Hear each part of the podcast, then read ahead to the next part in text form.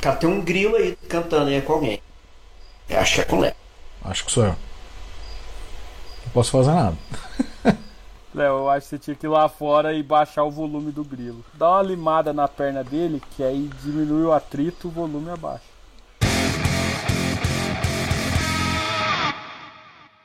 Aí eu, porra, finalmente li, assim, tipo, no, há uns seis meses atrás. É aquele Save the Cat.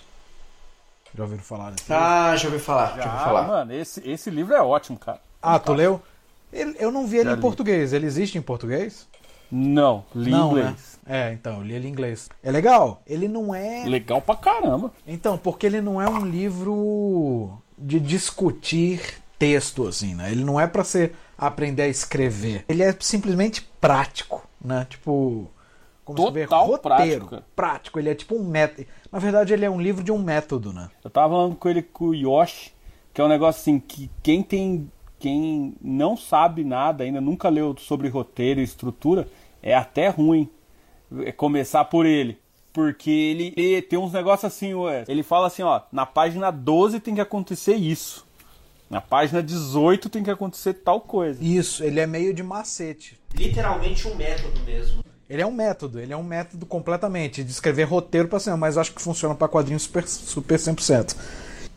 Na próxima vez que eu sentar pra escrever alguma coisa, eu tô super querendo escrever pro método dele. O, o, o filhote eu fiz com ele. Ah, o filhote escreveu pelo método dele? Com o filhote eu fiz. Só o capi... Teve um capítulo que eu tinha ali, que é aquela do... dele contando a história, como ele achou o ovo. Não, mas tu fez o esquema de, tipo, botar um monte de... Não... Eu fiz, eu, eu, eu, eu fiz o caderno, eu fui escrevendo, não fiz cartão, nada. É, porque eu tô afim de fazer isso, de botar um, um, um quadro. As cenas e tal. No escritório aqui, fazer, a, fazer as três linhas lá que ele falou e de ficar, tipo, trocando cena de lugar. E só começar a escrever de, depois disso tudo tá pronto. Fazer experiência mesmo, né, da parada. É, então, eu fiz isso, só que eu fiz, fiz digital, ô Léo. Eu fiz assim... Não fiz no papel mesmo. É, na época que tu escreveu esse livro, na verdade, eu acho que eu nem tinha lido ainda o Save the Cat. Eu li, tipo, em julho, sei lá, agosto. É, muito bom, cara. E eu tô com ele na mochila direto, que eu sempre dou uma relida, assim. Eu gostei, eu gostei dele também. É. Eu acho que o ideal, assim, é você começa com o story, depois do story faz aquele lá do... A jornada do escritor, do Vogler, e aí lê o Save the Cat. É, eu gosto mais da jornada do escritor. Não, mas eu falo assim, você não, não lê o Save the Cat antes de ler esses dois. Ah, não, não, não. Então não, eu tô discutindo é se eu leria primeiro o Jornal do Escritor ou o Story. Acho que tanto faz. É que o Story todo mundo paga um pau sinistro, eu não acho grande coisa. Eu não li ainda, comprei e não li. É, eu acho bacana. É ok, é um bom livro. Mas ele não me fez um blum na minha cabeça que nem o Jornal do Escritor, não. É, então, eu acho... Eu, o, o bom do Story pra mim é que ele cobre o básico. Cobre tudo. Tudo do básico. Aí o, o Vogler, ele já põe já umas questões mais filosóficas de você poder escolher, e aí discute texto, discute caminho que você pode tomar. Já deixa um, um negócio um pouco mais complexo. E aí o Save the Cat já dá aquela engessada em tudo, fala assim, ó, isso aqui funciona por causa disso, disso, disso. E aí eu acho que um complementa o outro. Tu chegou a ler... Não é de roteiro, então ele não tem esse macetinho assim. Mas é... O do Stephen King sobre, sobre escrita? Tô lendo ele agora, sobre, sobre escrita. Tô, eu comecei a ler ele agora. Pô, ótimo. É muito bom. Eu tô com ele no, no Kindle, mas eu ainda não comecei. Mas tá, tá na minha filinha. Então, porque ele é outro pegado. Como ele é pra escrever pra texto... A leitura dele é muito, muito boa, assim, né? Ele começa meio que trazendo os fatos da vida dele, que... Eu tô nessa parte ainda, assim, que ele mostra como é que foi a jornada dele como escritor e tal. É, não, mas mesmo quando ele começa a ir pra uma parada mais prática, e fica prático, assim, em alguns momentos. Ainda assim, por não ser um negócio pra roteiro, é pra escrever, né? Pô, não sei, eu achei um bom livro, eu acho melhor do que o Story, por exemplo. Tem um aqui que é do Raymond Chandler, que é um que é o cara que é um dos pais, se não o pai do, da literatura noir. Né? Tipo, o primeiro cara que escreveu detetive, assim, noir e tal. Que antes dele escrever detetive, essa ideia do detetive noirzão, de casaco, tá realmente ali, tipo, se fudendo, pega uma prostituta, sei que ela não existia. A literatura de detetive era, tipo, o Poirot, Sherlock Holmes. Né? Entendi. É o cara que vai pra um... que vai pra uma mansão, junta todo mundo numa sala e faz, ah, agora eu vou deduzir quem... Uhum. Então ele foi o cara, então o livro todo, na verdade, ele é meio criticando essa parada desse formato Sherlock Holmes e Agatha Christie, e ele mais falando como escrever, sobre, é sobre escrita também, chama Ataque do Meu Lado, Simples Arte de Matar, bom também, é sobre escrever. Então, mais um que eu ainda não li, que eu sei que existe, e esse eu, porra, eu tenho que ler, porque é um dos meus autores favoritos. Eu sei que é o Ray Bradbury, que é tipo um dos caras mais fodas da história da ficção científica, eu sei que tem um livro dele sobre escrita também. Aqueles masterclass, aquele, aqueles... Hum.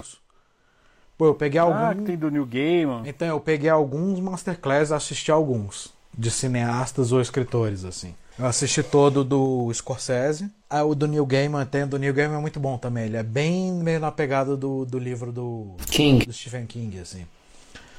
É bem sobre escrever, mas, cara, mas ele também fala umas coisas que faz... Porra, que foda. Do Neil Gaiman eu achei bem foda. Mas eu peguei um... Pô, pode estar aí, eu não sou fã nem nada, mas eu assisti o da Shonda Rhimes também, que é aquela mulher que criou... Grey's Anatomy. Grey's Anatomy e tal. Mas eu peguei, cara, porque eu achei que sim, a mulher, gostando ou não do trabalho dela, a mulher é obviamente muito bem sucedida e sabe escrever roteiro pra televisão, certo? Sim. Sabe o que tá fazendo. A parte que ela fala sobre como escrever personagem, eu achei fodíssimo, assim. Tipo, ela tem uma lista, assim, que deixa eu até ver, que eu tenho anotado aqui. Que é muito foda. A parte dela, a lista que ela tem sobre, tipo, ah, na hora que você vai criar um personagem, o que é que você tem que... Tipo um checklist? Isso. Ó, tipo, você vê o checklist dela de escrever um personagem. Pra todo personagem que ela cria, ela tem esse checklist que é um, de onde vem o personagem. dois. Qual o nível de educação do personagem? três. Qual a posição política do personagem? quatro. Cara, eu acho que eu já vi essa lista. Eu acho que eu já tinha lido isso pra vocês uma vez. quatro. Do que, que o personagem vive. cinco. Qual a religião. seis. Do que, que ele precisa. sete. O que, que ele quer. Aquelas coisas que você, enquanto autor, precisa saber, ainda que não faça parte, né, não, que não seja revelado na história, né? É isso. É só a lista do criar o personagem, isso. Isso. Não precisa aparecer. Você precisa saber para construir o personagem, não necessariamente você vai usar isso como elemento da história. Você saber o que, é que o personagem vai falar, né? Tipo, é isso. Faz todo sentido. É, do que, que ele precisa, o que, é que ele quer. Aí, quais são os amigos do personagem? O que é que chama a atenção nele? Ele é popular ou ele é nerd? É, como ele é so- socialmente, como ele é sexualmente e no que é que ele acredita? Pô, isso é uma lista que eu fiz, cara, essa lista é foda. Tipo, né? Não, e porra, faz todo sentido. Você, você consegue construir foda, assim, o, o, a psique do personagem com, essa, com essas informações. É, e não importa de que que é, né? Se é história de fantasia ou se é atual. Sim. Você parar pra pensar que tipo de música que esse cara gosta, né? É isso. Qual a posição política dele? Ele, ah, ele é meio fascista, tipo, eu não, tal. Tanto faz, né? Hum. É uma boa. É, eu tô com um livro aqui também que eu comprei junto com o do Vogler lá, que é Escrevendo Diálogos, ou Como Escrever Diálogos.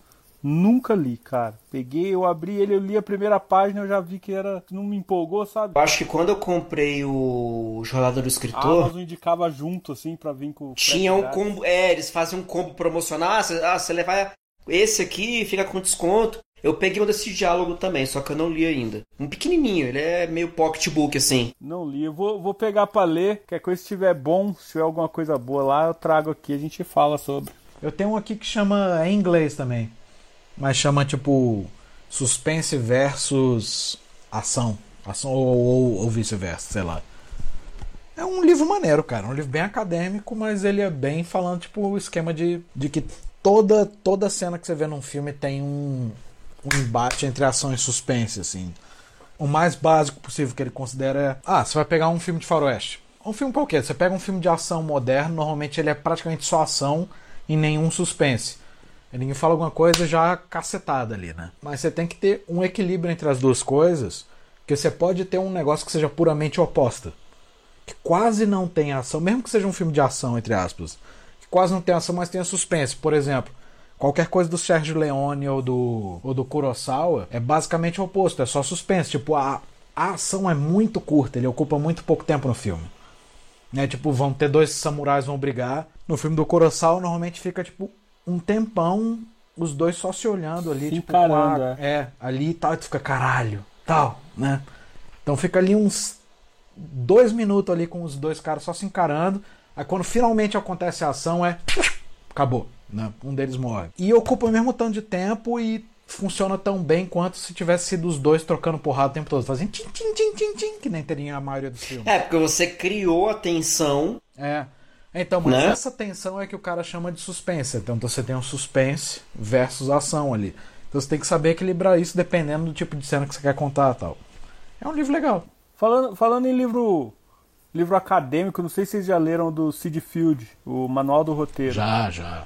Que é, assim, é aquela coisa, é tipo story, cobre o básico, assim, bem, cobre bem o básico, mas é chatão pra caramba porque ele é muito técnico. O tom dele é sempre sério. Ele, ele não brinca, não faz nenhum... Não deixa nada lúdico, sabe? Aí é tudo meio chatão. Imagina a aula desse cara, mano, deve dar um sono da porra. É, não, mas o Syd Field manja do que ele tá falando, pelo menos. Não, ele manja pra caramba. É o jeito que ele fala que é mais monótono, assim. Tipo, você comparar com, com o Maqui, que você vê ele várias vezes, ele dá umas alfinetadas em estilo que ele não gosta, aí você percebe. No Save the Cat também, ele, ele tira sarro de algumas coisas que ele não gosta. Você meio que vê ali que é um autor fazendo uma graça ali, falando. O Syd Field já é mais catedrático. Assim. Foi algum de vocês que me indicou Por Dentro do Roteiro? Por Dentro do Roteiro é de quem? Do Tom Stepple. Deve ter sido o Léo, que eu nunca li esse aí. Não, não, acho que não. Mas ele é legal, que é um cara, é um roteirista de Hollywood, assim. O que ele faz? Ele pega... Ele pega vários filmes, cada filme ele disseca o roteiro num, quadri, num, num capítulo do livro. Ele começa com Lawrence da, da Arábia, vai passando por outros e tal. E sim, filmes de qualidades, estilos diferentes. Então tem um filme merda também e tal. Porque o que ele faz? Ele destrincha o roteiro e como, como ele é um cara, um cara do mercado ali e tal, de Hollywood, ele sabe, por exemplo, as versões que, que, que aquele roteiro passou. Então ele chega em determinados pontos onde ele fala, ó, tal situação... Inicialmente o roteiro pre- previa que fosse assim e mudou por tal decisão, por tal questão. Então ele faz uma análise de roteiro assim que eu achei bem, bem interessante. Mas eu, eu, eu, tô, tipo, eu tô bem na metade dele ainda, tenho que terminar de ler. Eu tava fazendo assistir, assistir o filme, aí ia pro capítulo e... Ah, é, não. Se é um filme que ele tá falando que você nunca assistiu, vale a pena. Sempre. Sim, não, ou um filme que tem muito tempo que, que você assistiu, porque como ele dá uma dissecada, é, é bom estar tá com ele fresco na cabeça. Ah, é, não, claro, claro. Que você viu adolescente, você não assistiu quando de uma Pois é, prática, né?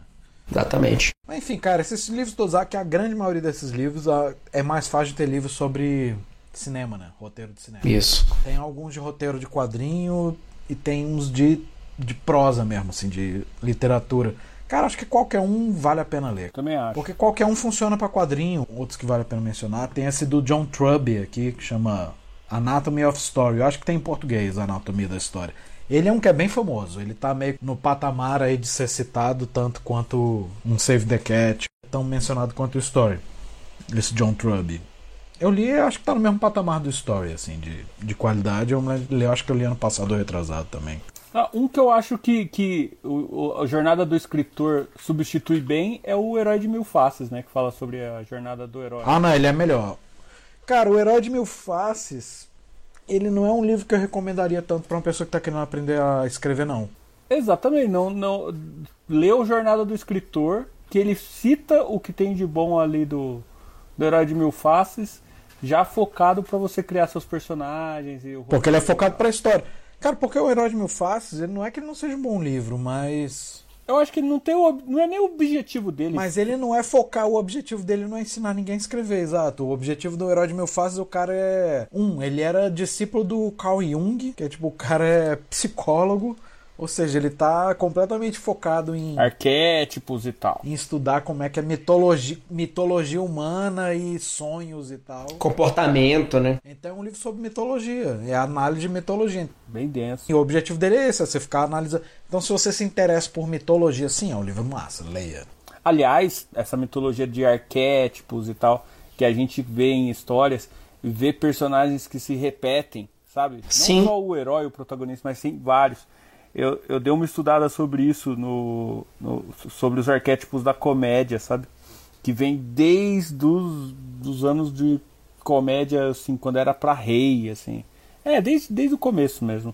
E, e é legal você começar a estudar, mas é um negócio bem complexo mesmo, que ainda mais que fala de arquétipo, de essa coisa do, do perfil psicológico e tal, Você começa a ver, se identificar com algumas coisas, você começa a querer avaliar todo mundo. É bem louco, mas é bacana. E o esquema do do Herói de Mil Faces e tal, é isso, é mostrar que esse ar, a, a premissa do livro em si é mostrar que esses arquétipos não são uma coisa que, que vem da história, né? Não é tipo, ah, isso influenciou isso, tal, e por isso a gente usa. Não, é, a, o objetivo dele, na verdade, é, é o oposto, é mostrar que, que é uma coisa meio genética, né? Que, tipo, não importa de onde a pessoa nasceu, mesmo que ele seja de uma civilização que nunca teve contato com nenhuma outra, os aborígenes na Austrália, antes de ter contato com nenhuma civilização, eles já tinham uma... padrão, né? As mitologias deles repetem esses mesmos arquétipos. É uma coisa que é... o... mostrar que é humano, que é genético, etcétera. É evolutivo isso. Não é cultural, né? É mais intrínseco do é, que não isso. não é cultural isso. Não é tipo, ah, a gente fala desse tipo de história porque teve influência de tal coisa. Não, influência nenhuma. Então por isso que é importante, por isso que é legal, na real. De pirar, assim, de começar a puxar o fio da meada, assim, você vai vendo referência sobre isso em vários lugares. Não, então, aí começa a você ver que, tipo, que é meio idiota você tentar fugir muito disso. Eu acho que é, esse é o ponto, cara, esse é o ponto. Que em algum momento você fala assim, não, eu vou criar um personagem que ele é diferente de tudo, que ele pensa de um jeito inesperado, não sei o quê. Não adianta, não adianta. Em algum lugar ele já foi pensado daquele jeito, em algum lugar você já viu aquilo, até pelas suas próprias referências. E pela própria genética que a gente carrega também, né? É bem doido isso. Aí é legal, o livro do Vogler é legal porque ele pega tudo isso aí do... mastiga, né? E mastiga pra mostrar, pra... e começa a mostrar pra você. Porque tem... eu acho que a grande maioria das pessoas quando fala sobre a ah, jornada do herói e tal, a galera adora falar isso sem ter nenhuma ideia do que, que tá falando. Fala porque, tipo, já ouviu falar e fala, ah, eu sei que o Jorge Lucas usou pra escrever Guerra nas Estrelas. Leu, leu um artigo do Wikipedia. Mas adora falar achando que isso só se aplica quando, pra, quando é uma história de aventura meio épico e tal, e não sei o que. Ah, então tem Jornada do Herói ali. Não, é o livro do Vogler começa ele mostrar é, roteiro por roteiro que se aplica a qualquer roteiro. Mas ele fazendo, não, você pegar Poderoso Chefão, Jornada do Herói. Titanic, Jornada do Herói. Você pega essa galera, Jornada do Herói. Essa galera, Jornada do Herói. E ele mostra que, tipo, quando o autor meio que começa a fugir do Jornada do Herói, é de um filme que, que todo mundo considera uma merda. Eu acho que o próprio Jornada do Escritor menciona isso também. É, então, o Jornada do Escritor é isso. É ficar mostrando esse negócio de jornada, falar que, tipo, cara, se aplica a qualquer história. É uma coisa genética. A gente escreve assim. Tipo, não que não existam textos que, que não usem a Jornada do Herói. Que tem. Mas é um... Em...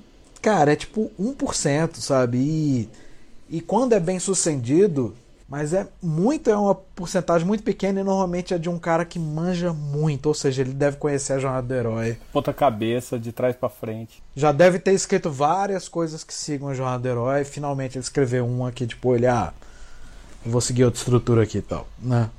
Não é tipo... É o... Tipo o que o Tarantino faz, né? Que tem várias regras do cinema. Cara, não. Tarantino não. Tarantino, eu acho que tudo do Tarantino segue a Jornada do Herói. Não. É pouco porque normalmente os filmes do Tarantino são muito picotados. Mas se você pegar um personagem e analisar a história de um personagem só em qualquer filme dele, segue a Jornada do Herói. Sim, Léo. Não, eu tô, eu vou, é outra coisa que eu vou falar. Ele, ele faz um negócio assim, tem diversas regras do cinema que a galera fala assim, não faça isso. Ah, tá. Tipo, não repita muitas vezes a mesma coisa. Ele faz cenas que a pessoa fica repetindo a mesma coisa várias vezes.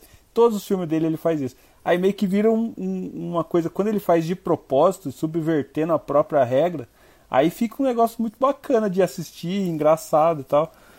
E aí vira meio que identidade dele.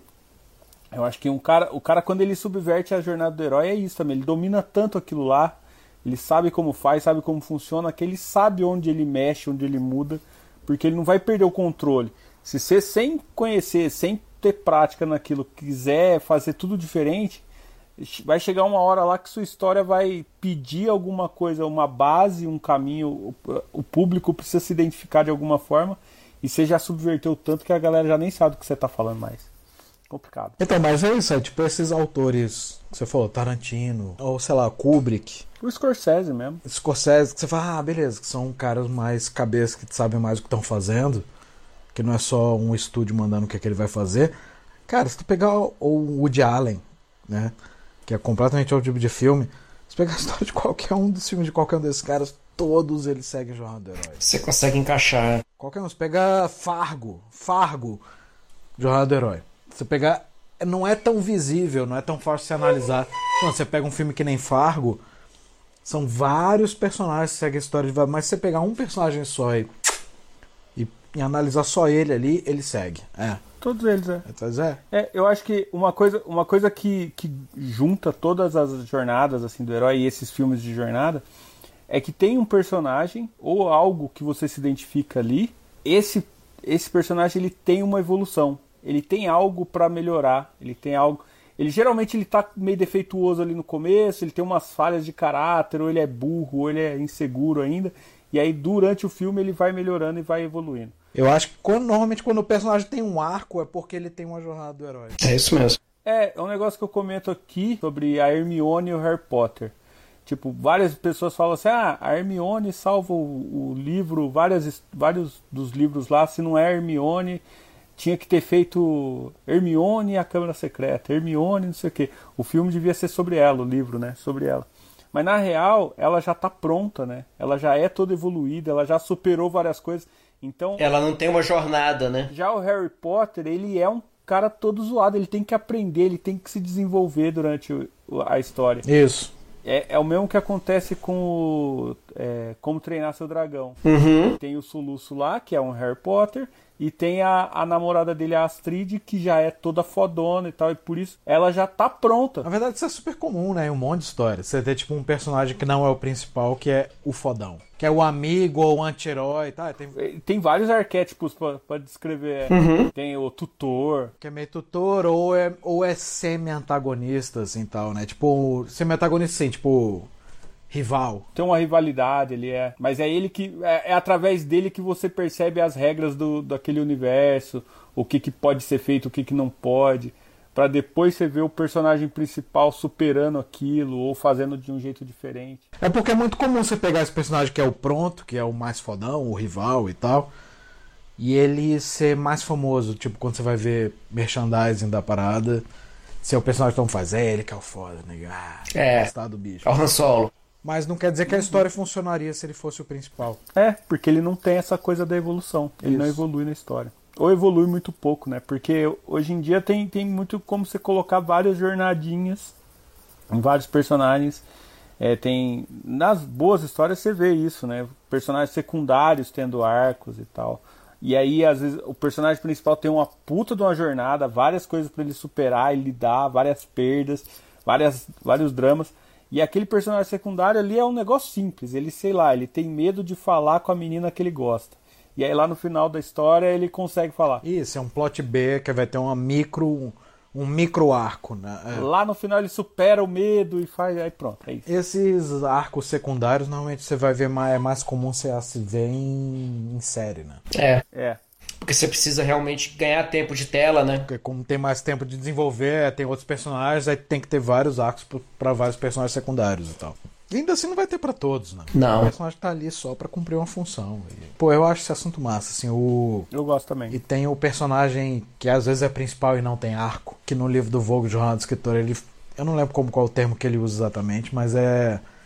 Ele usa como se fosse o personagem principal, que ele em si não tem arco, mas ele é o catalisador... De toda a mudança ao redor. De criar um arco de todo mundo estar em volta, assim. Isso. Que é o caso do Indiana Jones, é o caso do Marty McFly em De Volta ao Futuro, uhum. Não. O Marty McFly não tem, não tem arco. Ele, ele inicia como um cara alto, super autoconfiante, fodão e tal. Vai pro passado, continua super autoconfiante e se achando massa, ele não tem arco nenhum. Mas ele cria um arco nos personagens em volta. Ou ele cria um arco no pai dele, que é um cara, né, um merda. Criando um arco na mãe dele, que é uma piranha e tal. e, aí, e por aí vai, assim. Não é? Ah, não sei. É, então, de qualquer forma, tem a jornada do herói ali. Mesmo no personagem que é relutante. Sim, sim. Que não precisa ter um, um próprio. É, a subversão que você pode fazer da jornada do herói é essa. Ao invés da jornada ser da pessoa que termina diferente... É aquela é da pessoa que ela, ela, ela não muda, mas ela muda tudo ao redor. Isso. Na verdade, aquela tua ideia, eu sei que eu vou... Que Sem eu vou spoilers. Spoiler, não, ideia, não, que é um spoiler pra uma ideia tua. Uhum. Mas você como não desenvolveu, ok.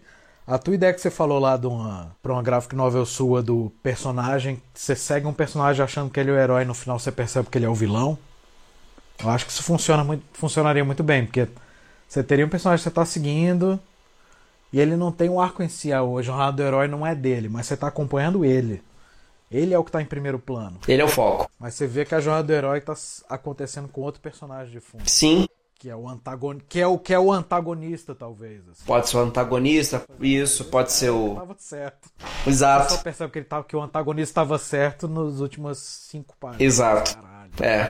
Então, isso é uma subversão, mas é uma subversão inteligente, em vez de, tipo... Porque eu acho que é sistema que é muito comum de você fazer assim, não, eu vou fazer uma... Tá, eu odeio isso, então eu vou fazer tudo diferente, porque eu quero ser inovador e o caralho... É uma coisa meio infantil, meio de adolescente, assim, né? De, é, total. De não, de dar as costas pro negócio que tem um estudo absurdo de a humanidade seguir esse método de raciocínio há trinta mil anos e você fazer, não, não quero. Mas você, depois que tomou aquela coquinha gelada, teve aquela ideia que, porra, vai ser foda. É uma arrogância própria da juventude, né? Isso. Você não tem referência. Da juventude ou da ignorância, né? É, você não tem... Cara, você adora filmes. É, a, a, o universo e a ignorância tendem a ser infinitos.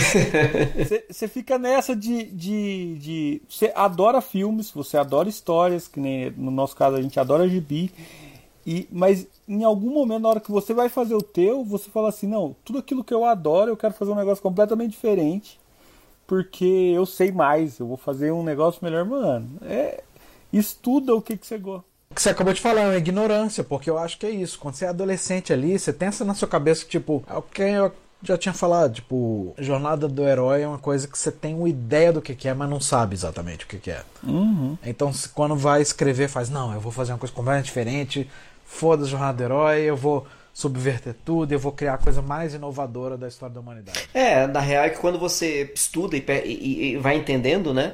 A, a, a complexidade, inclusive, que está embutida nesse conceito da jornada do herói, de todas as figuras que estão que estão ao redor dele, de, você percebe, e quando você vai percebendo aonde se encaixa isso em tudo que você já viu, vai ficando, vai cair da ficha de que é, na verdade, é, é o caminho, realmente é o caminho natural das coisas, né? É muito difícil você conseguir. Quando você começa a estudar a jornada do herói de verdade, quando você finalmente mais velho, você finalmente lê sobre jornada do herói e descobre que não é só tipo um arquétipozinho de merda, uma estrutura de merda de história, quando você começa a estudar isso, que fazer, não, isso é uma maneira como o cérebro humano funciona. Então, os humanos, não importa de que lugar do planeta, não importa se tem contato um com o outro, todas as histórias humanas seguem meio que esse arquétipo há duzentos mil anos em todos os lugares do mundo. Aí você faz, é, eu tentar ir completamente contra isso é meio estúpido. Bastante, é. Bastante. Você pode brincar com isso, mas você não pode... Eu posso brincar com isso, é. O, o Dan Harmon... Uhum, Rick and Morty e Community. Community e Rick and Morty, isso. É, ele tem, ele tem um artigo, inclusive falando sobre roteiro, e ele fala sobre essa coisa assim, de que a, a, a humanidade, a, a gente como espécie... A gente está acostumado a um ritmo de histórias, de ouvir histórias e tal. E aí, que é essa coisa da, dos arquétipos, da jornada, evolução e suspense e tal. E quando você com, consegue entender isso e coloca esse tipo de ritmo na tua história, a, os dois ritmos é, sincronizam, sabe? Uhum. Reverberam. E aí isso gera uma, uma identificação. É bem legal o artigo dele também, cara. Eu li, eu li ele fala, ele fala um pouco sobre... Sobre a jornada... É do ele... Channel cento e um lá, esse artigo, né? Isso, é. Ele fala, ele fala um pouco sobre... Ele mistura um pouco a jornada do herói com um pouco de, do Save the Cat. Ele fala sobre ciclos, né? E cada etapa do ciclo da sua história tem um, um, uma outra etapa mais na frente que é o oposto, assim. Tipo, começa de um jeito, aí lá depois de, da metade do, do, da história... Acontece o oposto daquilo e, e são oito etapas, parece. É difícil, é mais visual, assim, pra mostrar. Ele faz um círculo e ele fala, ó, aqui começa, aqui no segundo, terceiro, quarto... aí ele passa por baixo do círculo, assim, é uma parte mais de... de... Na verdade, é, porque é o seguinte, o, a jornada do herói em si... Qual é o cara que escreveu uh, Herói de Mil Faces? Campbell. Campbell, isso. Camp, uh, Campbell. No livro dele tem, uma, tem um círculozinho, uhum, que ele mostra, tipo, a jornada do herói nesse círculo. Mas é um círculo que tem, tipo... um milhão de pedaços e, e tem item que, tipo assim... várias. E tem várias coisas assim, opções, tipo, ah, esse né? aqui às vezes tá e às vezes não tá, né? Tipo, dependendo da, da mitologia que você tá seguindo e tal. O, no livro do Vogler, na Jornada do Escritor, ele meio que pegou isso e aplicou mais diretamente ao roteiro. Aí tem um círculo também. O do Dan Harmon é uma coisa, se você for procurar hoje em dia no YouTube e tal... circula pra caralho, mesmo que as pessoas não associam ao Dan Harmon em si. Mas ele criou isso pra esse artigo que ele escreveu pra esse Channel cento e um, que é, é um negócio pré-YouTube, mas era um, um esquema de que ele tocava de vídeos pra botar na internet, mas de, da galera comediante e tal. E ele escreveu um artigo pra esse site na época, antes dele escrever Community e tal. É, que, é uma, que na real é uma simplificação desse círculo do herói. Só que uma simplificação que ele botou que, cara, porra, isso... Esse artigo dele é legal, que tem várias páginas. Poderia até ser um livro. Uhum. E deveria ser um livro. Deveria ser um livro. É muito ele bom. Funciona muito bem para qualquer tipo de história, e porque ele simplificou a um ponto que você consegue aplicar qualquer coisa. E tem vários vídeos aí no YouTube, se você for fã do cara, para você ver dele pegando esse círculo e aplicando isso. Tem dele próprio aplicando isso a tipo episódio de Rick and Morty, de Community e tal. Isso. Não, você pega um episódio do, do Rick and Morty, o primeiro lá. É. Dá pra fazer certinho. É, em todos. Em todos os episódios você consegue aplicar o círculo que ele criou. Mas aí tem vários artigos na internet mostrando que, cara, você consegue aplicar isso em qualquer... Porque ele é tão resumido, esse círculo, que ele é fácil de aplicar, mesmo numa história curta. Dá pra aplicar o círculo da Jornada do Herói em qualquer história? Dá. Numa história de dez minutinhos ali, dá. Mas você tem que quebrar a tua cabeça e tal, né? Uhum. O, do, o do Dan Harmon, ele conseguiu botar de um jeito que você pega uma história que às vezes... Você vai fazer um curta de cinco minutos, é fácil de aplicar. É, é muito, é muito mastigadinho, é bem legal. Você consegue aplicar até numa tirinha, quase, assim, né? Mostrar, tipo, como. Uhum. Ah, uma tirinha tem essa, uma micro jornada. Uhum. Né? Então é meio genial. A, a... Eu, eu acho que o da tirinha tem o poder da síntese, é que a gente usa muito de conhecimento, senso comum e de estereótipo. Né? Sim. Então, assim, coisa que na, na, naquela coisa do círculo ali, você tem que estabelecer... aonde o cara tá, como tá, o que tá acontecendo, quem é, o que que tá acontecendo. É, Quando você tá fazendo uma tirinha, você usa de estereótipo, que aí todo mundo já conhece aquilo, já sabe do que você tá falando, você não precisa... É, você parte do pressuposto que o leitor já tem a bagagem pra entender. Você não precisa, você não gasta isso... É. Aí você consegue, em duas frases, você só, só finaliza a coisa. Não, em duas frases não, você desenha o cara como um médico, com um jaleco, com aquele espelhinho na testa. É um médico. Num texto tradicional você ia ter que escrever, ah, ele é um médico e tal, tal, tal, tal. Não, você botou um desenho e faz, ele é um médico. Isso. Então você já contou, você já estabeleceu com, com o desenho. É, a diferença é que a tirinha, ela precisa, como, como, ela precisa, como ela é sintética, inclusive na linguagem, por exemplo, voltando para aquele, pra, pra aquele checklist da Shona, você não vai usar um checklist daquele, você não precisa. Porque você só precisa, na verdade, carregar... Uhum. Só precisa carregar na tira a quantidade de informação necessária para que ela seja inte- entendível ao nível que você pretende que ela seja entendida. Então, por exemplo, se você precisa que alguém entenda que aquele personagem é um médico, você vai vestir ele com a roupa do médico. Se isso não é necessário, você não vai vestir ele com roupa nenhuma. Se você precisa que ele seja um médico escroto... Pelado. É, se você precisa que ele seja um médico escroto, então você vai colocar ele vestido de médico, mas com um, uma fisionomia que é, que é repugnante, alguma coisa assim. Que você vai, você vai trabalhar esses elementos ao máximo, mas pra chegar no mínimo, assim, do sintético, né? Você fala assim, não, isso aqui é o mínimo que eu preciso. A tira tem que ter o mínimo de informação necessária pra, ele não, pra não poluir, né?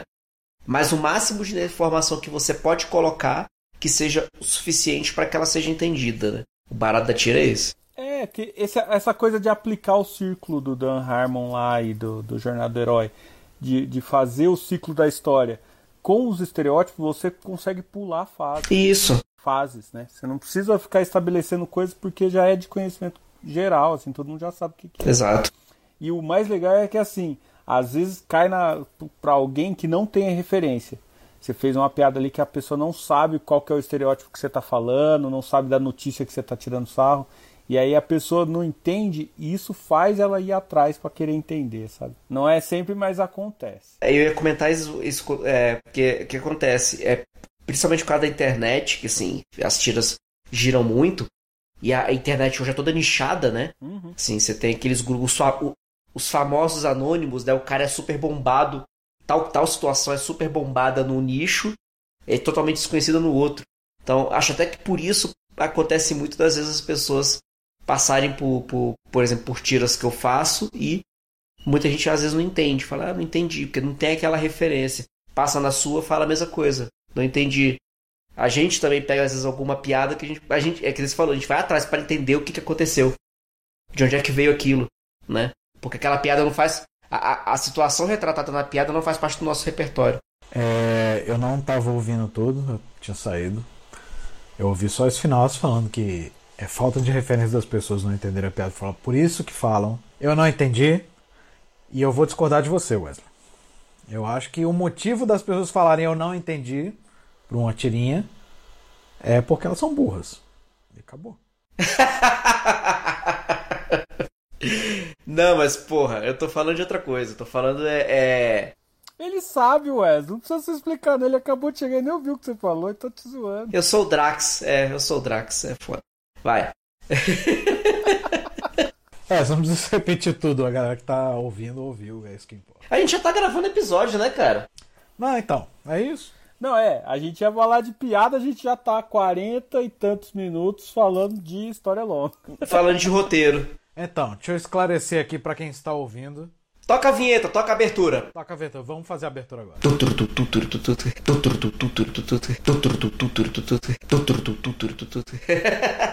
Não, sério, vamos fazer a abertura agora. Bora, bora. Vamos gravar, peraí. Então vamos fazer.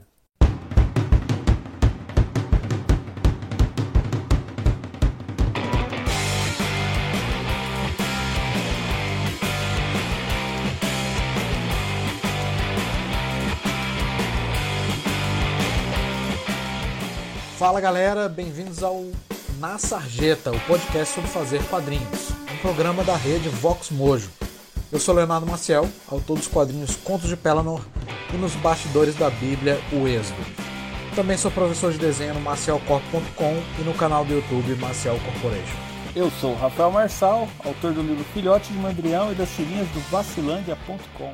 E eu sou Wesley Samp, autor do livro Um Começo, da série Cada Um com Seus Problemas e do site depósito do s ponto com.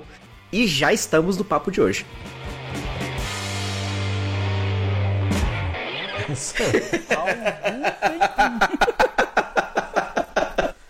É, deixa eu explicar para quem tá ouvindo que hoje a gente começou o programa falando, não, a gente vai discutir como vai ser o nosso processo de como escrever tirinha, como escrever piada. Mas, cara, antes da gente começar a gravar, a gente começou a discutir aqui sobre livros de roteiro e tal, e ficou. Então é isso, então acho que esse foi o assunto. Então aqui já tá acabando o programa, esse foi o nosso programa. Obrigado por ouvir o nosso sarjeta. Isso, não, e assim, não foi muito profundo porque a gente não se preparou pra falar sobre esse assunto. Ninguém, a gente não fez uma pré-pesquisa e tipo, ah, anotou coisas e tal, não. A gente tava discutindo aqui. Só sobre, tipo, ah, eu li tal livro, eu também e tal, e foi isso. É, muito bom, esse livro é ótimo, esse é uma bosta. E muitas vezes a gente tava discutindo aqui coisas de livros que a gente leu há quatro anos atrás. Ah, é. Ninguém lembra direito. Só leu a metade. É, e é isso aí. Mas foi isso, espero que você tenha gostado. Vamos gravar a vinheta de saída agora. Isso! Não, eu acho que a gente pode fazer um negócio superficial também de como escrever piada. Como é que vai? Ah, eu uso aquela regrinha tal, tal, tal, tal e pronto. É isso, acabou. Nossa, cara, eu não tenho regra. Não, cara, fala o seu método, né? Então já que você tá falando, manda bala aí. Como é que você... Qual é o seu processo normalmente, Marcelo? O meu processo, eu, eu tomo um Yakult vencido e vou pro sol. Fico lá uma meia hora no sol, depois de tomar um Yakult vencido. Isso. Aí, na hora que tá dando aquela, aquela fraqueza, sabe? Quando a pressão começa a cair, aí vem a ideia da trilha. Não, não, não, então, mas eu não tô perguntando aqui muito qual é... Piada, ritmo de piada. Não, é, eu tô, tô zoando. É, não é... Não, não, não, mas de verdade, eu acho que a gente não tá discutindo aqui, na verdade, como é que você... Que a gente, isso a gente já discutiu várias vezes, é um assunto... Nega batido, na verdade, isso é uma pergunta que sempre aparece quando você tá em mesa redonda e tal, que é tipo como você tem a ideia da piada, não é isso. É como você escreve, como você estrutura a tirinha. Meu processo é esse, cara, é drogas e acute vencido. Não, eu tô brincando. Uma coisa que eu gosto de usar muito nas minhas tirinhas é, é uma regra de três. A regra de três do humor, assim, que é você estabelece uma situação na primeira parte, na segunda parte você reforça aquela situação, reforça aquilo, aquele fato, e aí no final você apresenta uma incongruência. Sim, subversão. Né? É, subverte aquele sentido. Tipo, você tenta conduzir o entendimento do público para um lado, e aí no final você mostra um negócio completamente diferente. Uhum. É, eu não sei como é que vocês escrevem aí. Posso dar um exemplo também? Não, então deixa eu ir para uma coisa, que eu acho que eu vou para uma coisa... Porque isso que você falou é como é a estrutura de uma piada em si, né? Que normalmente você uhum. vai para um lado e no final você tem que subverter. Não necessariamente subverter, você pode até ir para o lado que estava indo mesmo, mas você vai para um lado que talvez você exagere tanto que fique bizarro. Cara, assim, faz muito tempo que eu não... não escrevo tirinha, mas o meu método de escrever tirinha, quando eu fazia sempre, é, ou quando eu ainda faço, sempre ter um caderno perto ou um celular, tal, mas melhor um caderno, coisa que você consiga escrever rápido. Pra uma coisa que eu sempre fazia é isso, eu tenho um caderno que eu escrevi um bando de coisa, assim, então tipo, qual... e não é porque você tá escrevendo tirinha, qual... qualquer coisa você acaba, você tá ali na sua cabeça, você tem que escrever, então você ficar na sua cabeça isso, que... que qualquer coisa pode te influenciar, então você fica meio que ligado o dia inteiro nisso. Então, qualquer coisa que aconteça, um, uma propaganda que você viu, uma pessoa falou alguma coisa, uma coisa que você assistiu, qualquer coisa pode ser uma inspiração, então não é muito bem de onde tirar. Qualquer coisa pode ser inspiração, é a minha... O meu processo sempre foi, tipo, absolutamente qualquer ideia, boa ou ruim, é, que eu acho engraçado pra caralho, ou praticamente não é engraçado, eu sempre anotava. E anotava um monte, então eu, eu sempre tive uns cadernos com uma caralhada de inícios de piadas que não formavam a tirinha em si completa. Mas que às vezes eu achava engraçado ou não, eu fazia, ah, tá. Mas eu deixava anotado ali, na hora que eu tinha que escrever a tirinha. E aí você trabalhava isso depois? Essas tirinhas, essas ideias não formavam a tirinha, que muitas vezes não era uma piada completa ou não era uma piada engraçada o suficiente. Mas estava ali. Então na hora que eu ia sentar pra escrever a tirinha mesmo, se fazia, ah, hoje eu tenho que soltar, escrever uma e tal, eu pegava esse caderno, saía olhando ideia por ideia que tinha escrito ali. Isso, e esse primeiro processo de escrever qualquer coisa era meio que qualquer coisa. Aquela hora de você meio ser um brainstorming, você... não se policiar de, de ter uma ideia de fazer, ah, mas ela não é boa o suficiente, e não escrever. Não. Bota qualquer coisa. Por mais que você ache que é uma ideia idiota que você acabou de ter, bota. Porque na hora que você vai ter esse outro processo, de na hora que eu vou realmente sentar para escrever, você não sabe qual daquelas ideias que você escreveu ali que vai ser um gatilho para você realmente fazer, putz, isso aqui dá para desenvolver e, uhum. e virar uma, uma tirinha completa. Não, então, então, esse que sempre foi meio que o meu processo. Eu tenho uma... Os cadernos também que eu, pode, eu posso pegar uns sketchbook meu antigaço aqui, da época que eu fazia tirinha sempre. No meio, quando eu, quando eu escrevia muito, no meio do. Eu, eu sempre tinha, tipo, eu fazia um sketch, um desenho, e no meio dos desenhos era cheio de frasezinhas soltas e o caramba, tal, escrito. Uhum. Eu vou pegar qualquer sketchbook desse hoje em dia ainda, e eles provavelmente ainda poderiam me servir de inspiração pra escrever uma tirinha hoje. Certo? Eu pegar e fazer, ah! Uma coisa que eu queria te perguntar, Léo. É, tipo, você coloca essas ideias, eu também tenho muito isso, eu, principalmente eu, eu anoto bastante coisa de premissa, assim. Falar, quer ver uma premissa que eu acho muito legal, que eu vi num, num, num programa de, de comediantes, inclusive, que ela fala assim que alguém, alguém deu laxante pras gaivotas numa praia, na comida, assim, eles gostavam de comer iogurte, fruta e tal, e eles colocaram onde os bichos iam comer, colocou laxante lá. E aí no outro dia, a praia amanheceu, tipo, toda cagada, né? Mas aí, só essa coisa da premissa de alguém dar laxante pra coisa, a, a notícia ele termina depois, mas aí na hora que você para nisso, dá laxante pra pombo, pra gaivota e tal. Aí eu anoto essa premissa e depois, em outro momento, eu paro pra pensar ali. Eu, eu, isso que eu queria perguntar pra você. Você de tem... transformar isso numa piada. É, é. Aí nessa hora de você falar assim, não, agora eu preciso montar isso aqui uma piada, como é que eu vou fazer? Como é que eu faço o texto? Eu vou estabelecer aqui, a minha piada vai ser essa, e aí você vai montando ela de trás pra frente, ou você vai montando ela de frente pra trás, ou meio que a piada já vem toda inteira na cabeça já, como é que você... Putz, cara, eu acho que... aí é, cara, que é difícil, porque realmente A gente não tá discutindo aqui como fazer uma história longa, né? A história longa é mais uma coisa que você vai fazer pensando e fazer, ah, o final é esse, não sei o que lá, e vai, né, tal. Piada eu acho que não tem, pô, pelo menos pra mim nunca teve muita regra, assim. O, isso, eu tinha uma premissa, o, o tipo de coisa que eu anotava era, isso era um tipo de coisa que eu anotaria. As coisas que eu anotava não necessariamente era uma coisa que já era engraçada em si, mas era só uma premissa, ah, gaivota tomaram um laxante. Então eu tenho que desenvolver tudo. Mas às vezes era uma coisa que eu... Às vezes não era isso, às vezes era uma frase que eu achava engraçada e tal, né? E uhum. não era o suficiente pra ser o punchline de uma tirinha inteira, mas é uma frase engraçada, que eu posso botar solta no meio de... Uhum. Que eu posso botar no quadro um ou dois, assim. E nem tudo que eu anotava, necessariamente eu ia conseguir depois pensar numa piada boa o suficiente. Então tem um monte de coisa que eu anotei que eu nunca usei. Geralmente é assim, né? A maioria que a gente anota... Não... Então não necessariamente eu... É, então... Não necessariamente eu anotar, tipo, o gaivó dar laxante pra passarinho, não necessariamente isso ia chegar a virar uma, uma tirinha. Ao ponto de eu pensar, tipo, ah, então eu já penso no, no punchline primeiro, ou numa premissa primeiro, ou... Cara, não sei, eu acho que é completamente dependente do, do que, que eu anotei e do como meu cérebro vai funcionar sozinho. Eu acho que não... Cara, eu não consigo explicar qual seria o meu processo nesse caso, assim. É uma coisa útil você não simplesmente ler, ler rápido ali a coisa e desistir. Eu acho que é um, até um bom exercício isso. Essa, essa premissa que você acabou de dar, de dar laxante pra passarinho. Não necessariamente você vai tornar isso uma tirinha, mas como exercício só, como um exercício criativo. Se a gente forçasse nós três aqui agora... Dessa mesma premissa pra nós três fazer, tá, até amanhã você tem que escrever uma tirinha com essa premissa. Pode não sair a melhor tirinha do mundo? Pode. Mas vai ser um exercício criativo que vai te forçar a escrever uma coisa e vai te forçar... Porque é muito fácil você, tipo, dispensar rápido também. De você ler e fazer assim, ah, não, achei tão... Vamos pra próxima aqui, né? Uhum. Você, às vezes, sentar e se forçar a fazer, não, eu tenho que pensar alguma coisa com essa premissa. Uhum. Uma hora, às vezes, acaba saindo.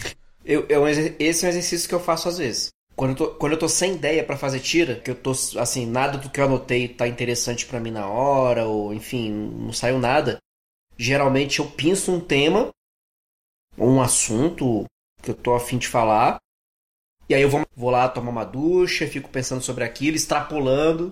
A minha estrutura é muito parecida com a do Marçal, assim, de, de pensar a tira em três etapas, né? Você contextualiza, desenvolve e subverte no final. A reação absurda, ou fazer a reação totalmente oposta que você esperaria, enfim. É, acho que quase sempre, quando eu penso, quando vem alguma ideia, meio que eu já coloco nesse... Eu já, eu já, já, a minha mente já vai encaixando, já vai pensando nesse storyboardzinho, assim. Tanto que muitas vezes eu vou... Ao invés de anotar um texto, eu prefiro, às vezes, rabiscar um, já um rascunho da tira, assim, um rafzinho rápido. Abro papel, um tabletzinho ali, já faço um rafzinho, só... Pra não perder aquela, aquela narrativa que já apareceu na minha cabeça. É, então, mas isso que eu tô falando aqui foi o que o Marcelo perguntou. Isso que eu não sei, o que eu não sei falar é... Que beleza, eu peguei essa, esse, esse, ah, eu peguei esse negócio e transformei num, numa piada. Eu não sei falar se eu sempre penso na subversão primeiro, no último quadro. Eu acho que não, acho que depende. Acho que às vezes sim, e é a, a ideia do último quadro que me faz escrever o resto. Mas nem sempre, sabe? No... Tanto que muitas vezes eu penso num quadro um, eu me lembro de pensar muito, de acontecer muito de eu pensar num quadro um e dois, achar que tá engraçado, mas ainda não ter o negócio que seria o terceiro quadro, que seria o mega engraçado ali, né? Que seria o... Aí a hora que eu pensava, ah, e as, acabava desistindo da ideia, porque eu não conseguia pensar no... no no, no soco ali do terceiro... O desenvolvimento estava mais interessante que o fechamento, né? É, eu não conseguia pensar no soco do terceiro ou quarto quadro. Eu pensei no desenvolvimento. Depois eu escrevi algumas histórias longas. Longas não, mas digo assim... Maiores, histórias, né? Histórias de humor de oito páginas. quinze para vinte páginas. Mas de humor. Uhum. Porque eu acho que quando você está escrevendo com um formato um pouco mais longo, você não precisa ter o punchline. Não. Nem sempre. Não, nem você sempre. Você precisa ter um punchline talvez no final. Na última página e tal, mas... Muitas coisas, às vezes... Então, eu me lembro de, nessas histórias mais longas, muitas das ideias que eu tinha nesses sketchbooks, que nunca tinham rendido uma piada boa o suficiente pra virar uma, uma tirinha, porque não tinha um terceiro quadro, elas eram boas o suficiente pra aparecer no meio da história. Porque não precisa ser mega engraçado.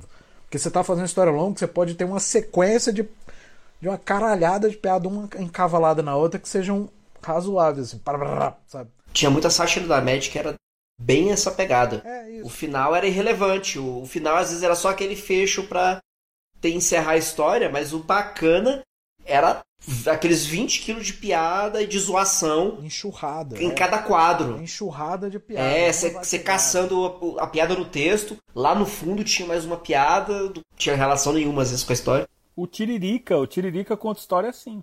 Uhum. Ele faz várias piadinhas, vários maneirismos. No final, você nem sabe que piada que ele tá contando. Mas ele fez tanta graça ali no meio. O estilão dele é mais assim. Tá? É, você vê o nível. O nível.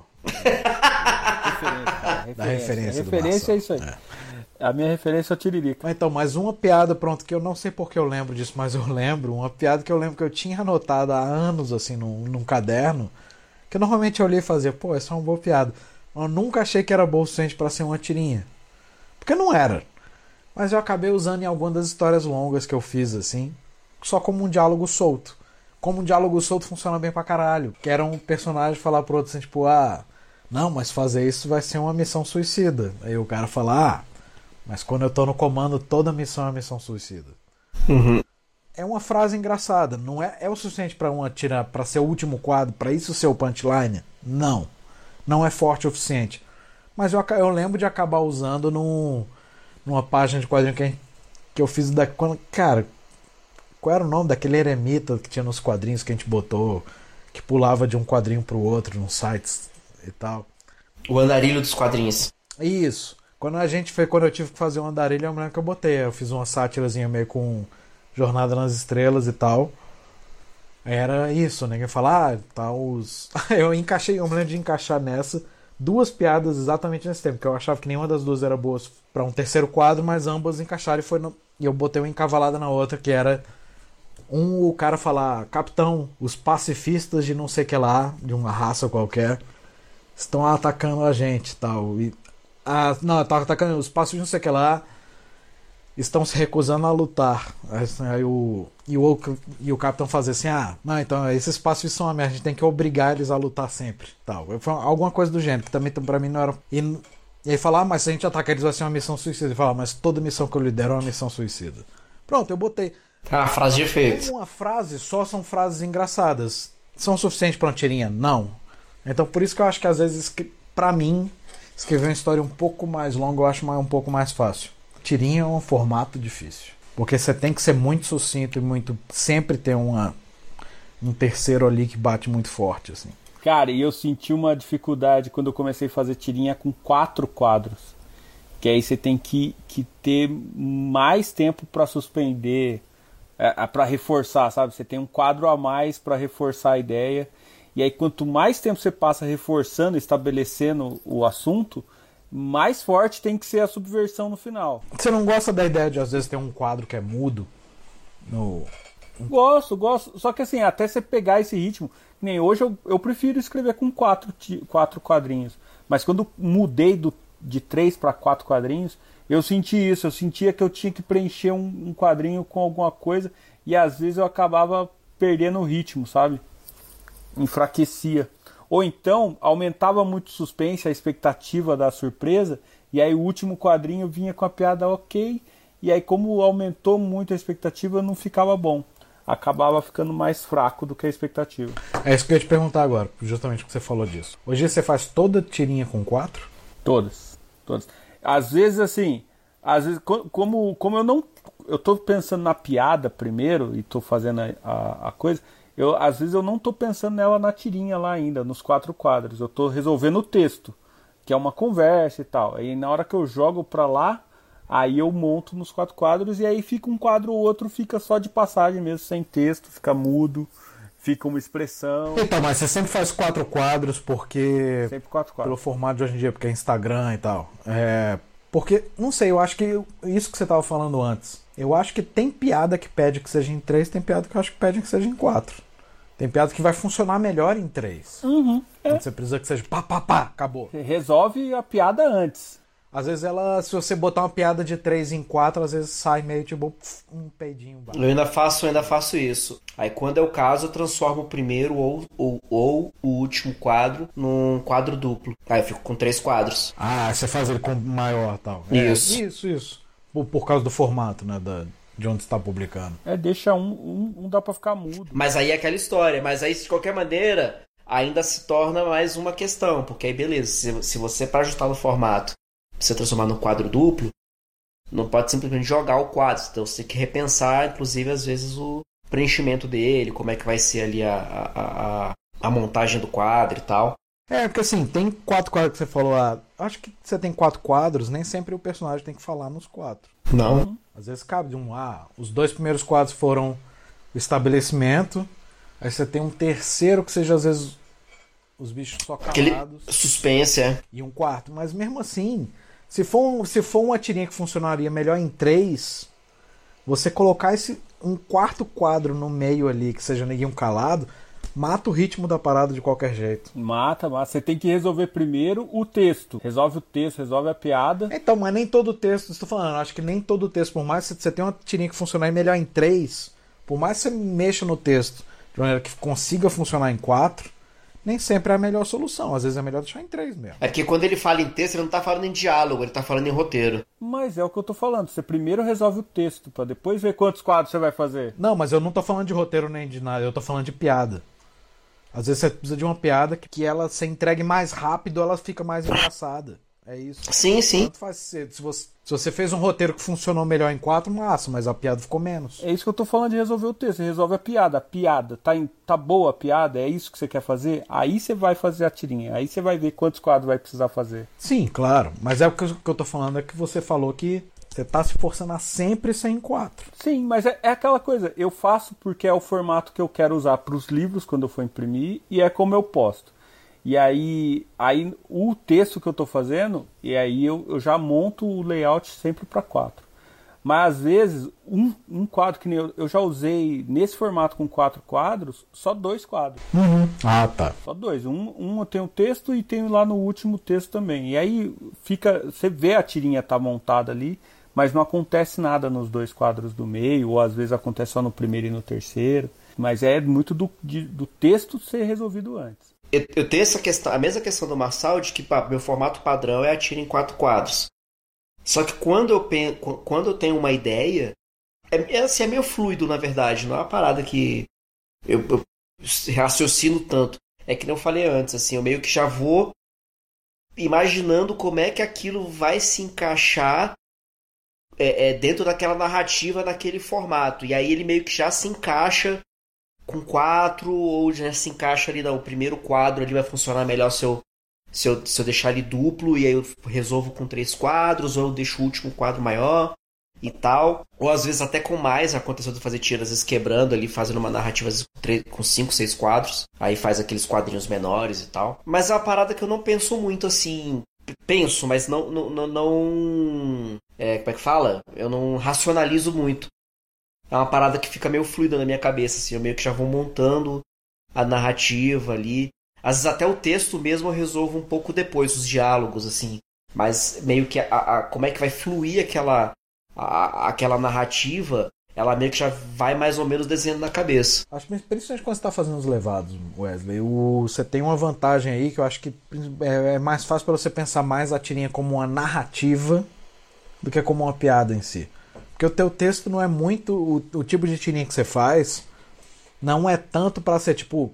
Papá, haha. Não. Não é tipo... Ah, pro cara terminar e, e se chorar de... A maioria não é.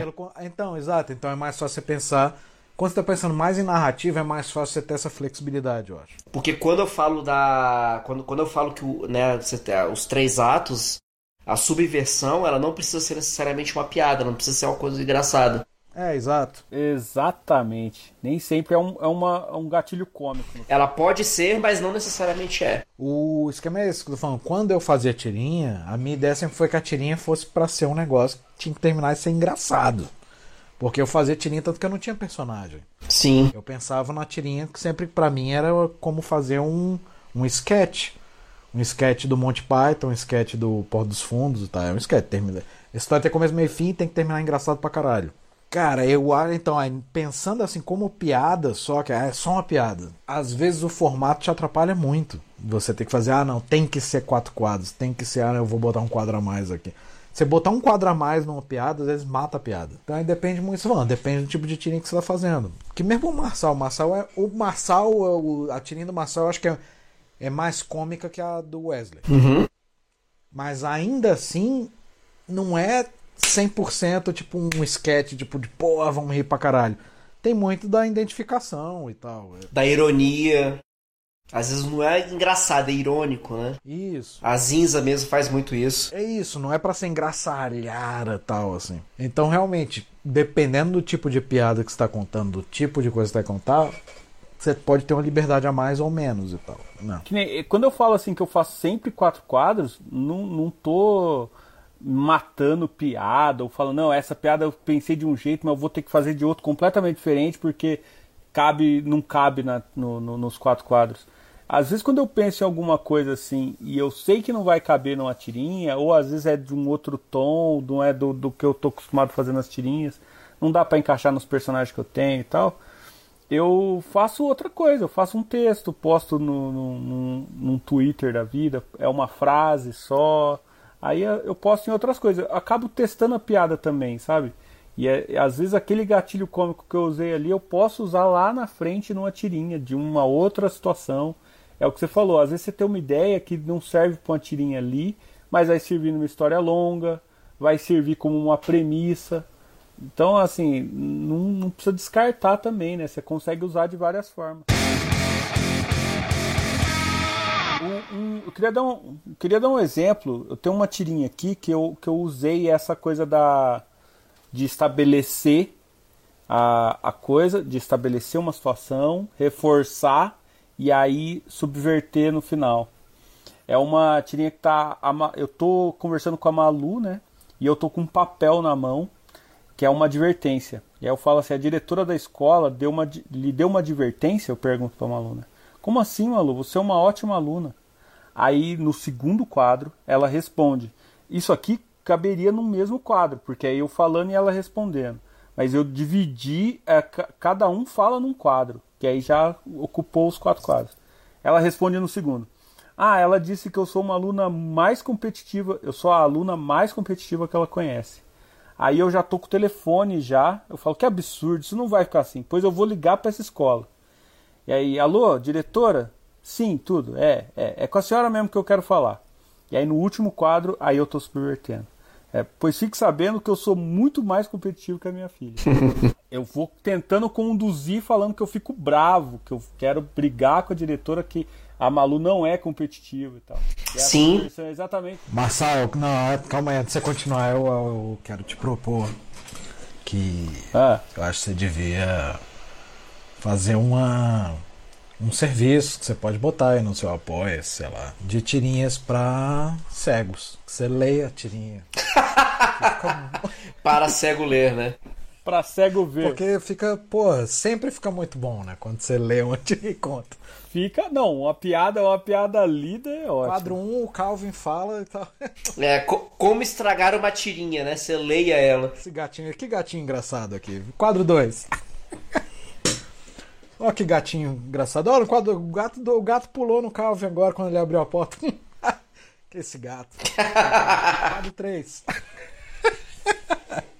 Calvin fez uma expressão consternada. Qual é uma expressão consternada? É, é ótimo essa. Você coisa. Sempre vai rir muito no terceiro quadro quando você vê. Porra, ouvindo. Assim. Cara, eu já recebi mensagem de muita gente falando pra eu colocar a descrição na, nas tiras, sabe? Não, cara. Você coloca o texto, descrição. Não, mas são cegos mesmo. Não, eu sei, cara, mas... Que tem a descrição e, e colocar ali.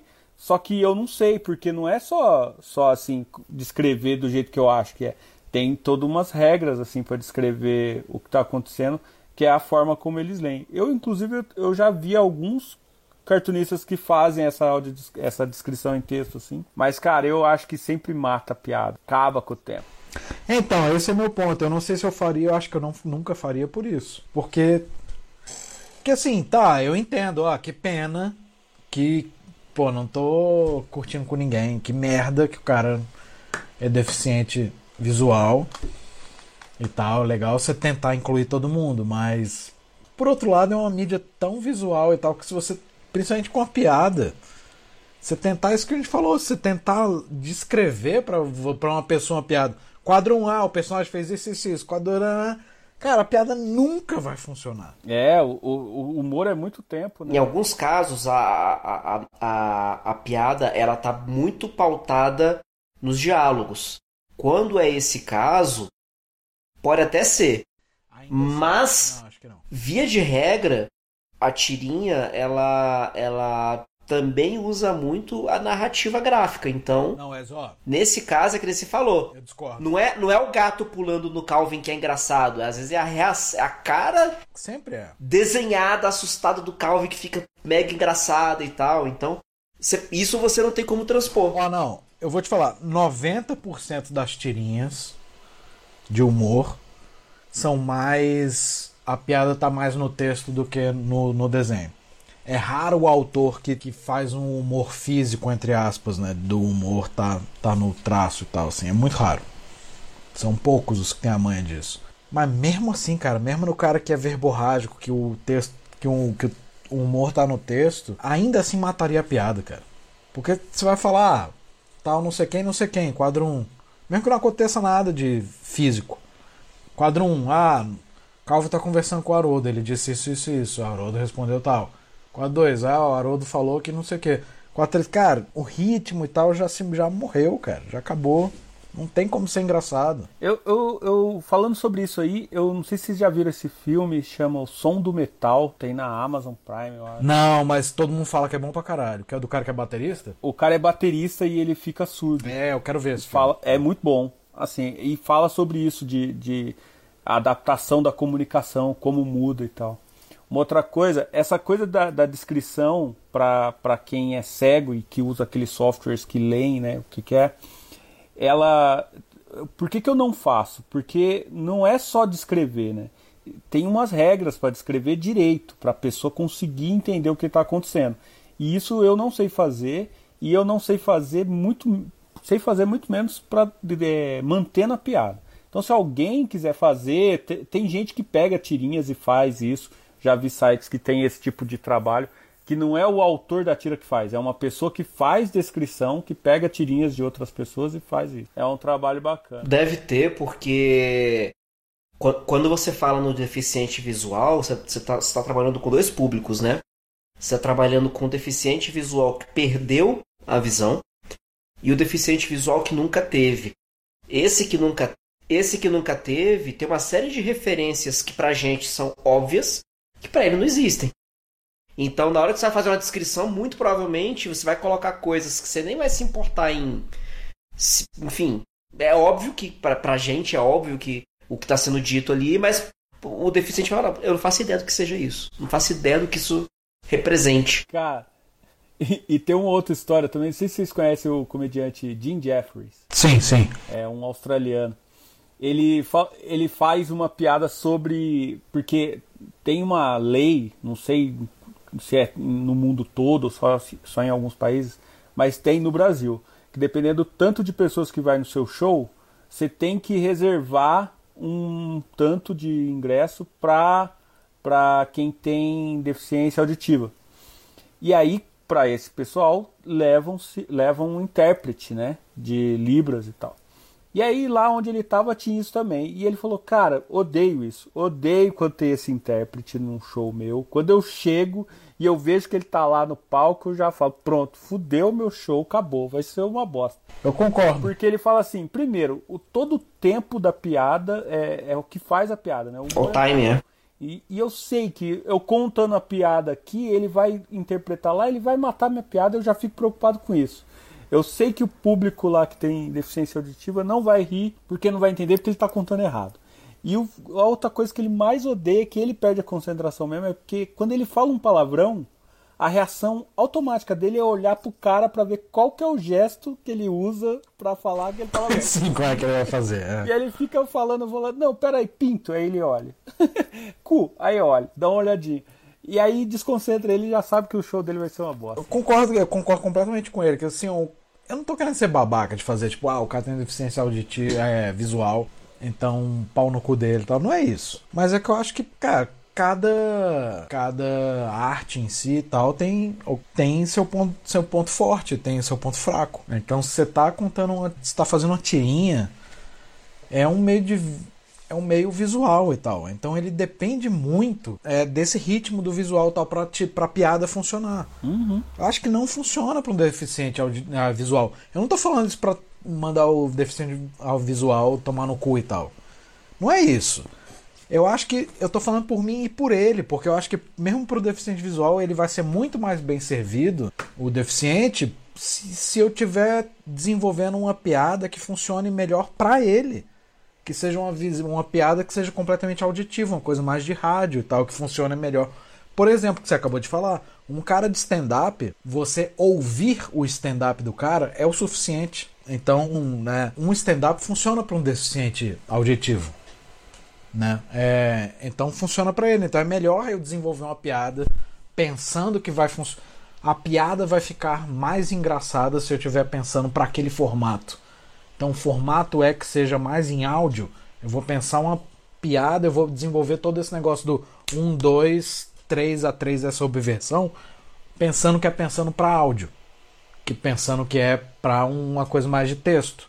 Essa subversão vai funcionar, vai ser engraçado tal, porque eu tentar pegar um negócio que é visual e, e, e traduzir pro áudio vai ficar sem graça. É o que o cara acabou de falar do negócio do intérprete. E vice-versa. Para um stand-up é uma merda ter um deficiente visu- é, auditivo lá. Não vai funcionar para ele. As piadas vão ficar todas sem ritmo, que é o, é o, é o equivalente. E pro cara que tem deficiente auditivo, para ele seria o contrário. É melhor ele sentar e ler a tirinha. Sabe? Infelizmente... Não tô falando que a gente tem que excluir as pessoas e tal, nem nada, mas, mas você tá tentando.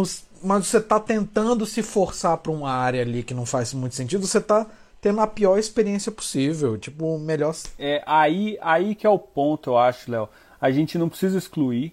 E eu acho que assim, a gente como autor, principalmente a gente que não é deficiente auditivo ou visual, a gente não sabe, né, as necessidades dele, Sim, a gente não, não entende o que, que ele precisa, o que, que não precisa. Então, assim, a gente faz o, o nosso... O nosso. Tipo, eu faço a minha tirinha do jeito que eu acho que é a melhor forma de fazer a tirinha, do jeito que eu tô vendo e tô escutando. E aí, existem pessoas que têm esse trabalho, pessoas que sabem libras, que sabem é, fazer a, a, a descrição por texto que esses softwares leem, e consegue fazer uma, um trabalho melhor do que se fosse a gente mesmo fazendo, sabe? Não, mas não, não, não, não, Marcelo, eu tô sendo mais radical. Porque, beleza, tem, tem a gente que sabe fazer isso, certo? Se alguém, se eu tivesse um site de tirinha ainda hoje, alguém que faz esse serviço falasse que queria fazer e tal, e quer fazer, eu deixaria fazer, claro, faz aí. Mas você contrataria uma pessoa dessa pra fazer uma tirinha pro seu site? Não, não, não. Nunca? Não. É isso que eu tô falando. A gente como autor, a gente não pode se preocupar com isso, assim, de, de já pensar na piada que funciona pro, pro cara que, que ouve, pro cara que tem deficiência auditiva, pro cara que, que vê, pro cara que não vê. Você, você acaba matando mesmo o seu tempo de piada, porque a gente não tem habilidade pra isso. Não, é, vamos combinar, fazer só do jeito que a gente já sabe fazer. Eu tô fazendo uma tirinha, então é uma, uma coisa visual. Eu tentar fazer uma piada nesse formato, da melhor maneira que funcione melhor pra esse formato, já é difícil pra caralho, praticamente impossível. Na maioria das vezes eu tô sendo sem graça. Pois é. Né? Eu raramente consigo acertar e ser engraçado. E eu ainda tentar que pensar como isso vai funcionar em outra mídia ao mesmo tempo, porra, é impossível, cara. É impossível. É, então, aí tem, tem pessoas que têm esse trabalho, associações e tal... Às vezes não é toda tirinha sua que vai funcionar numa tradução, sabe? Numa interpretação. Então, às vezes, é melhor que essas pessoas que já têm o conhecimento, a referência que, que o cego tem, ele consegue ver o tipo de material que vai funcionar melhor e acaba fazendo essa tradução. Eu acho que assim, a gente como autor, a gente não vai excluir, lógico, e também não, não tem como, a gente não tem estrutura para fazer a piada melhor. Mas se a gente puder ajudar de alguma forma, falar assim, ah, você tem essa imagem em alta resolução? Tenho. Você tem o texto aí, o, o roteiro? Tenho, toma aqui. Sabe, fornecer é, ferramentas que ajudam o trabalho. É, é isso que eu tô falando. Se, se eu tivesse aí no site de tirinha e e uma associação dessa entrasse em contato comigo, comigo falando que queria pegar umas paradas, cara, eu daria todo o meu material pra eles na, na é, resolução que pô. fosse, faz aí e tal. Todo Massa, apoio. Daria todo o apoio possível. Mas eu jamais contrataria um cara que trabalha pra uma associação dessa, que eu sei que faz um trabalho profissional, que ele sabe como, como trabalhar com, com um deficiente visual, etcétera.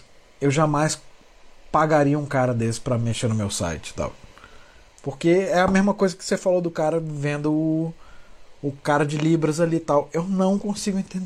Cara, não, eu não consigo entender como aquilo vai ficar engraçado e tal. Eu daria todo o apoio, mas ao mesmo tempo eu não, não me desdobraria pra isso ser uma opção no meu site. Eu fui, ó, atenção pra referência de novo. Eu fui no show do Sérgio Malandro. Stand-up. Porra, yeah, yeah!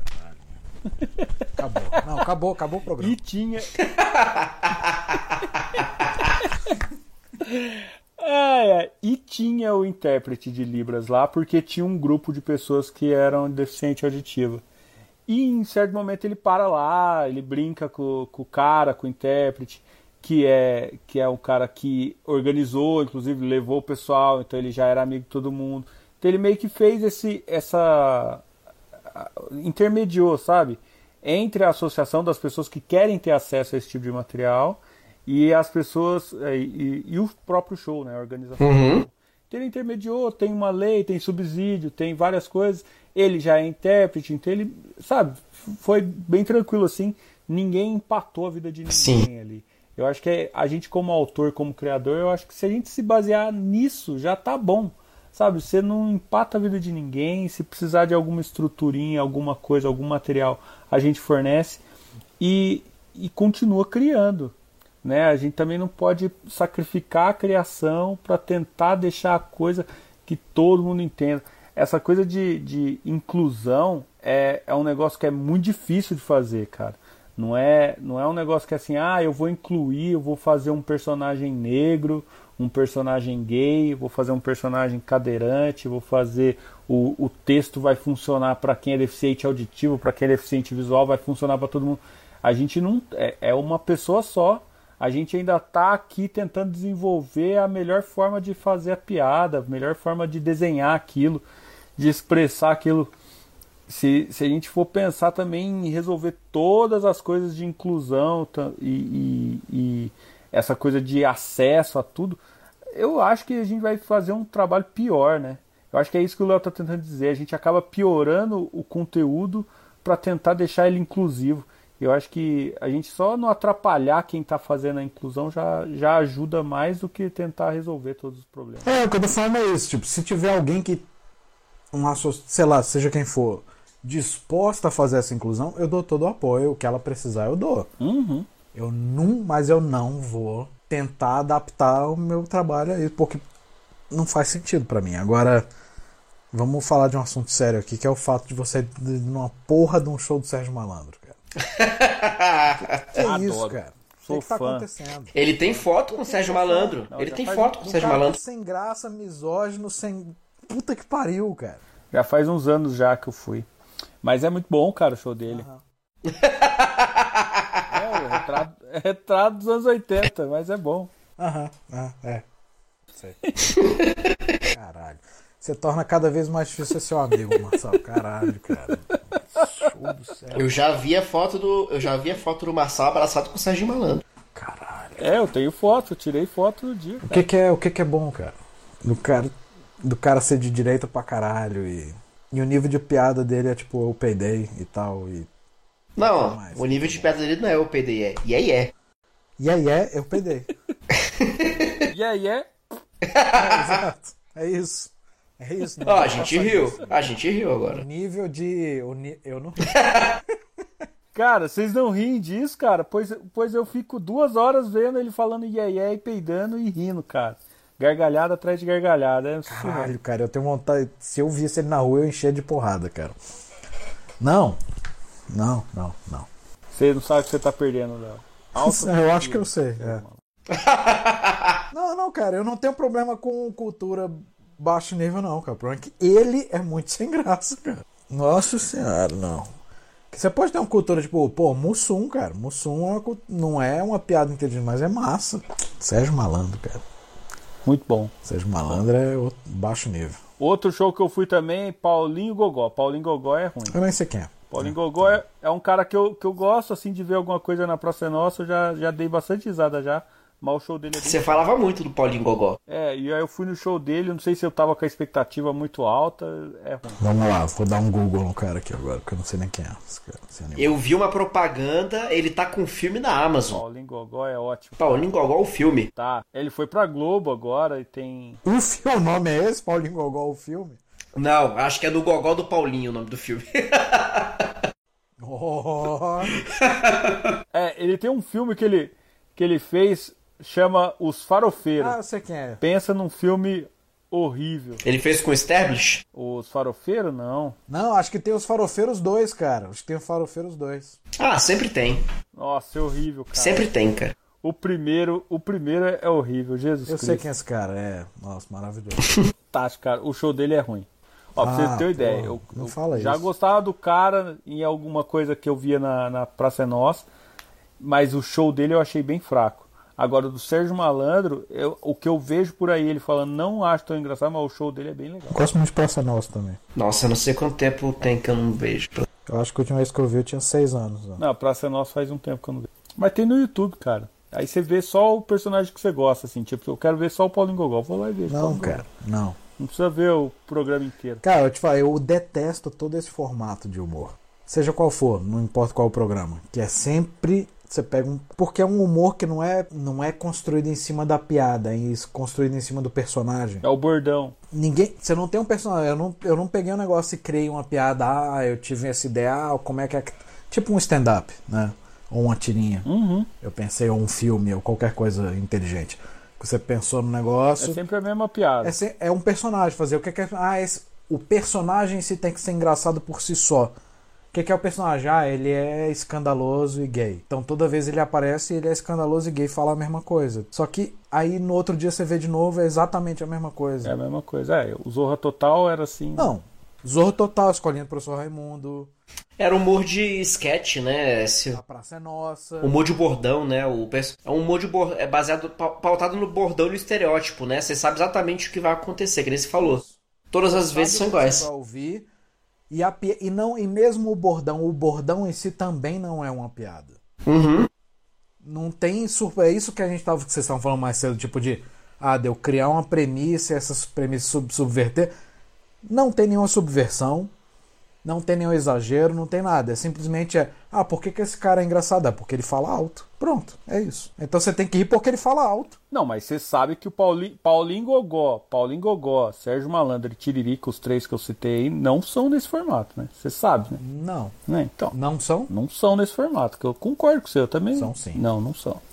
Não são. Então assiste, cara, você tá com medo aí, assiste. Não tô com medo, eu só não quero ver. Tá, tá, tá, tá arisco aí com o Paulinho Gogó, pega um aí, dá um play, você vai ver, é bacana. A, abre, a, abre a Amazon aí, no Gogó do Paulinho. Não, não, eu tô falando que esse é o... Eu não tô falando. Que, ó, é, é o caso que nem você falou aí do, do Mussum, assim. Eles tinham vários quadros que eram sempre a mesma piada. Sim, e tem que, vários tipo, quadros era, que são sem graça pra era... caralho. Agora, tem uns muito bons, porque a piada não se baseia simplesmente no fato do Mussum ser bebum e tal. Isso, isso, é isso. O jeito dele pode ser engraçado, mas não é isso que torna o quadro engraçado. Se você tentasse basear o humor simplesmente no fato do Mussum beber... Fica uma bosta, porque não tem piada nenhuma. É, e tanto é que, que se, fosse, se fosse uma fórmula mágica que funcionasse pra sempre, é, quando o Mussum morreu e tal, eles colocariam outro personagem no lugar e funcionaria. É, exato. O que eu quero, o que eu gosto em humor é que tem uma piada. É só isso que eu tô pedindo. É só isso que eu peço, uma piada. Porque esse formato não tem piada, não tem piada nenhuma.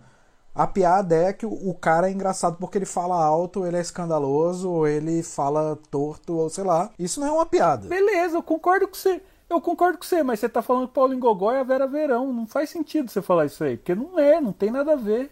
Vera Verão é uma coisa, tem vários personagens na Praça Nossa que tem esse formato, e Paulinho Gogó não é esse formato. Pô, a Praça Nossa é toda esse formato. O Sérgio Malandro não é esse formato, Paulinho Gogó não é esse formato, Matheus Ceará não é esse formato. Cara...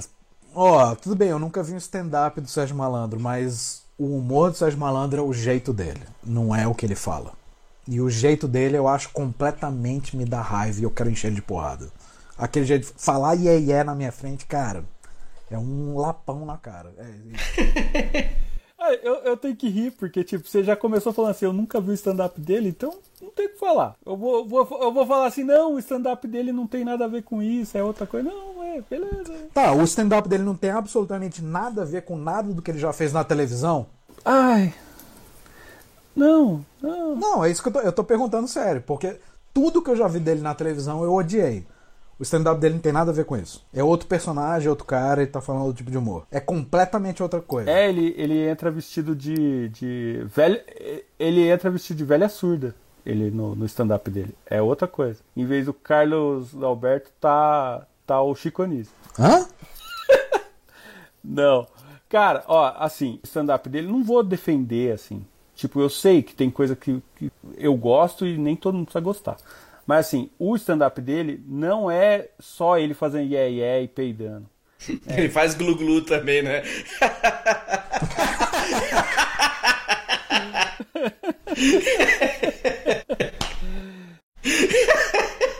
Não, não, mas perguntando sério, mano, eu já vi ele na T V, não só no programa, eu já vi ele em milhões de coisas. Eu nunca gostei dele em nada. Se o stand-up dele for completamente outro formato, mas... Beleza, cara.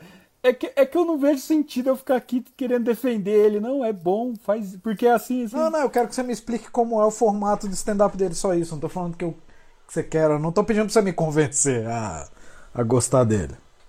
Eu só quero que você fale como é. Porque assim... Ó...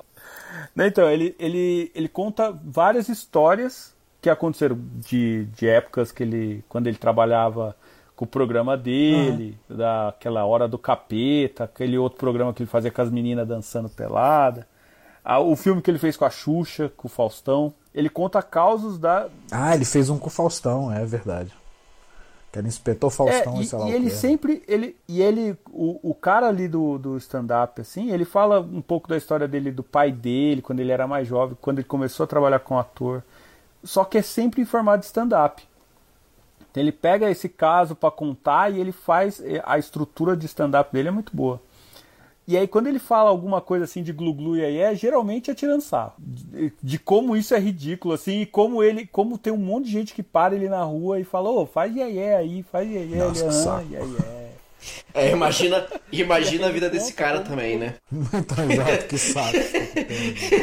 Ele, ele conta, inclusive, uma, uma das histórias que ele começa contando, ele fala assim... Tem gente que me vê na rua e me reconhece, assim, porque às vezes eu não tô disfarçado o suficiente, eu tô sem o boné, tô sem óculos e tal, e a pessoa ainda assim me reconhece, e a pessoa acha que eu tô sempre naquele duzentos e vinte por hora, assim, e aí é glu-glu, e aí, e às vezes eu só quero tomar um café, tô indo viajar, tô indo pegar o avião, seis horas da manhã, e o cara quer tirar foto, quer... E aí, fala glu-glu, fala glu-glu, não, glu-glu. Que bosta de vida também. Ele, ele, ele acaba lidando um pouco com essa coisa do... Como é ridículo isso também. Mas é legal, ele tem várias histórias boas, assim, cara. Que você arracha o bico. Mas tem muito essa coisa do, do, dos anos oitenta, dos anos noventa, que, que o Mussum tem isso também. Você pegar texto do Mussum hoje e não cabe, sabe? Não, cabe não. Porque é, é muito... É muito misógino. Porra! Muito, muita coisa. Ele, tem, ele tem isso. Trapalhões tem demais. Tem isso. Ele, fica, ele, faz, ele faz várias piadinhas com o filho dele, sabe? O filho dele é produtor do show e às vezes entra lá e ele faz várias piadinhas do filho dele bem homofóbicas. É tenso. Mas as estruturas de história dele é bem legal. É, eu, eu falei do Mussum, cara, mas... Mussum, eu, eu tenho um carinho do caralho, assim, tal. Eu... E tem, de vez em quando eu pego... Você batendo no YouTube aí, pegar algum... Memória afetiva, né? Às vezes tem umas coisas muito uhum. engraçadas e tal. Cara, achei que sem graça pra caralho. Eu acho que se ele tivesse... Eu não sei. Eu acho que se fosse um cara que fosse fazer stand-up, também eu achei uma merda, sabe? Não é o tipo de humor que é. eu gosto muito, não, assim, também. É, eu acho que o humor brasileiro nos anos oitenta, setenta, noventa, era muito... Era muito limitado, era muito preso nesse formato do humor de bordão. Uhum.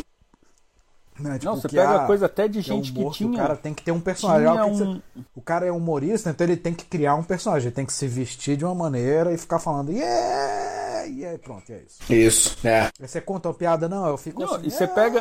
Pronto, acabou. Você pega a galera boa daquela época, tipo, você pega Jô Soares, Chico Anísio, uhum. e você vai ler hoje o que eles estavam produzindo naquela época. Até eles tinham muita coisa assim, Anísio? escorada em fórmula, escorada não, em bordão. Chico Anísio é o inventor do bordão, cara. Uhum. Tô falando. Ele é o cara que criou uhum. esse formato. A gente ficou preso no formato Chico Anísio por décadas. Né? Que é o cara que criou, criava o personagem e pronto. Aí toda semana ele aparecia... Usava o mesmo personagem, falava a mesma coisa, era a mesma piada. Tudo isso tudo. Mesmo. Mas é o que você falou, mesmo o Jô Soares. Jô Soares tem textos bons e tal, mas tu vai ver o humor dele na T V de Vivo Gordo e tal. É um humor de bordão também, cara. É. Uhum. É, porque era isso, era o formato do humor da T V brasileira, era esse, acabou. Não tinha outra coisa. É, e, e às vezes o cara assim, ele tinha um programa que tinha que passar todo dia na T V... Ou toda semana, é. E o cara escrevia sozinho. Não, não, realmente, ele, esse formato foi... de você tá preso de... Porque vamos parar pra pensar. As coisas que eu gosto de humor, que é humor escrito e tal, aí você tem uma piada, tipo a Bit of Fine Law, sei lá, qualquer um desses humores ingleses. Cara, os caras fizeram, vamos lá, coisa mais clássica do mundo, Monty Python. Monty Python, eles tiveram quatro temporadas na B B C. Cada temporada tem tipo seis episódios. Então eles escreveram isso aqui. Eles tinham tempo de pensar na piada, vamos estruturar isso, uhum. ah, isso aqui vai levar a tal coisa, isso aqui vai... tá, então era tudo super inteligente. Cara, se ele, mesmo o cara mais genial do mundo, se você fizer, não, mas você tem que escrever uma hora... Toda semana, o ano inteiro. Uma hora por semana. Cara, ninguém conseguiria Mano. escrever uma coisa genial, ninguém. Pode ser o cara mais gênio do mundo. O, ca... o Casseta e Planeta... É uma merda também. O Casseta e Planeta, ele começou... Eu adorava, e é o... Vendo hoje em dia eu não... Não, mas olha só. Mas então, mas ele começou como um programa mensal. Ele era um programa mensal. Uhum. Em algum momento, como fez muito sucesso, passou a ser semanal.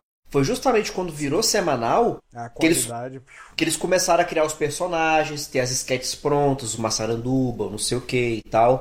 E entrou naquela... Daquele monte, eles mesmos que era um monte de formulazinha já pré-pronta que era só pra encaixar na semana. E o que era aquela coisa do jornalismo divertido. É, vamos ver, cara. Os caras do Casseta e Planeta... Vão mais longe. Os caras do Casseta e Planeta, quando eles antes de, antes de fazer a televisão, cara, eu adoro o humor dos bichos. Assim, se você pegar as coisas que eles faziam quando que eles começaram, eram duas, duas revistas, é. Tinha, tinha a Casseta Popular, que era revista, e o Planeta Diário, que era um jornal que saía, né? Os dois saíam em banca, por isso que virou Casseta e Planeta, que era Casseta Popular, uhum. Planeta Diário virou Casseta e Planeta. Ambos são magníficos. Se tu pegasse o Planeta Diário uhum. pra ler, eu tenho um... Tinha coleção, meu pai tinha coleção dessas coisas, assim, eu lembro de ler criança. E res... nos últimos anos aí, na última década e tal, saíram uns compiladões. Uhum. Pra...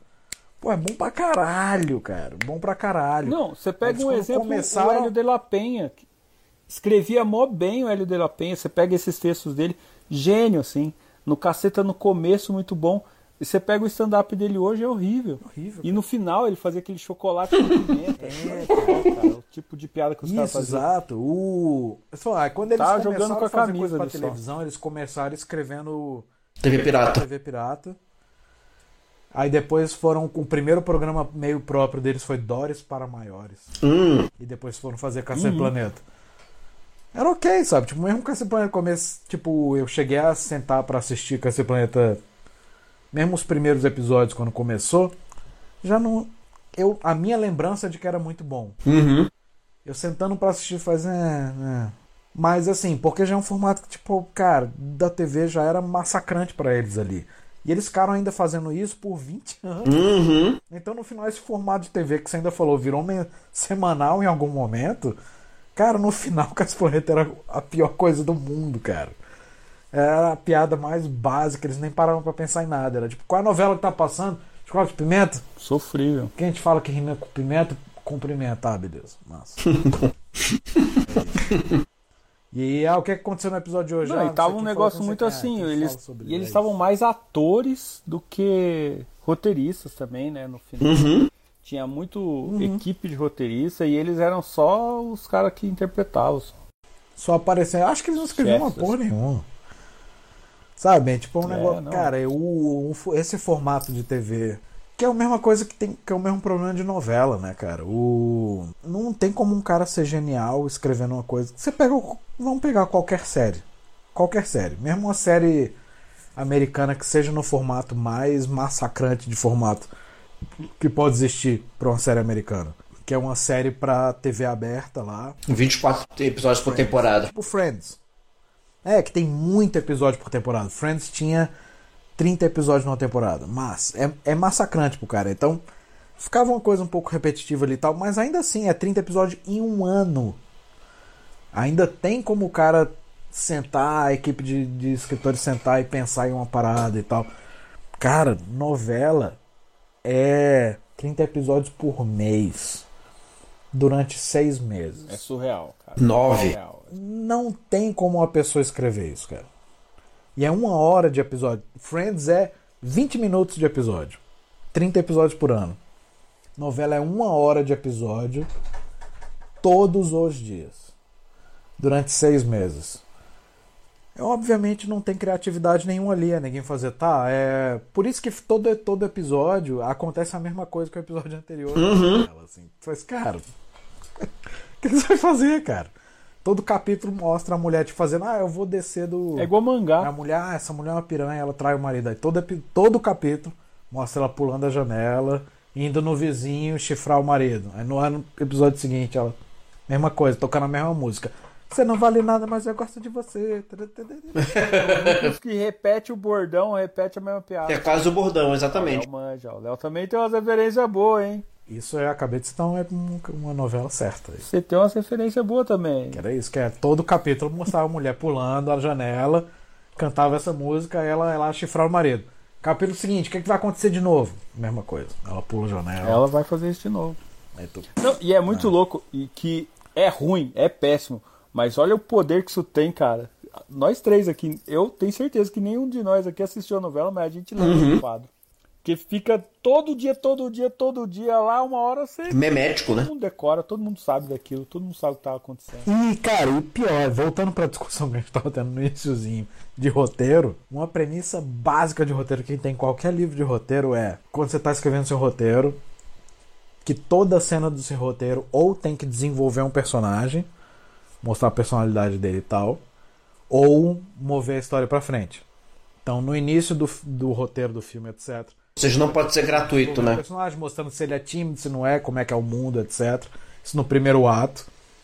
E depois todas as cenas são botando a história pra frente. Se você tem uma cena que não tá nem desenvolvendo o personagem, nem botando a história pra frente, a história é a cena que você, como editor, tem que pensar, tá, é hora de cortar. Corta essa cena. Uhum. Cara, novela, noventa e nove por cento de todas as cenas são cenas que não estão fazendo nenhuma das duas coisas. Nem tá desenvolvendo, nem botando isso. Uhum.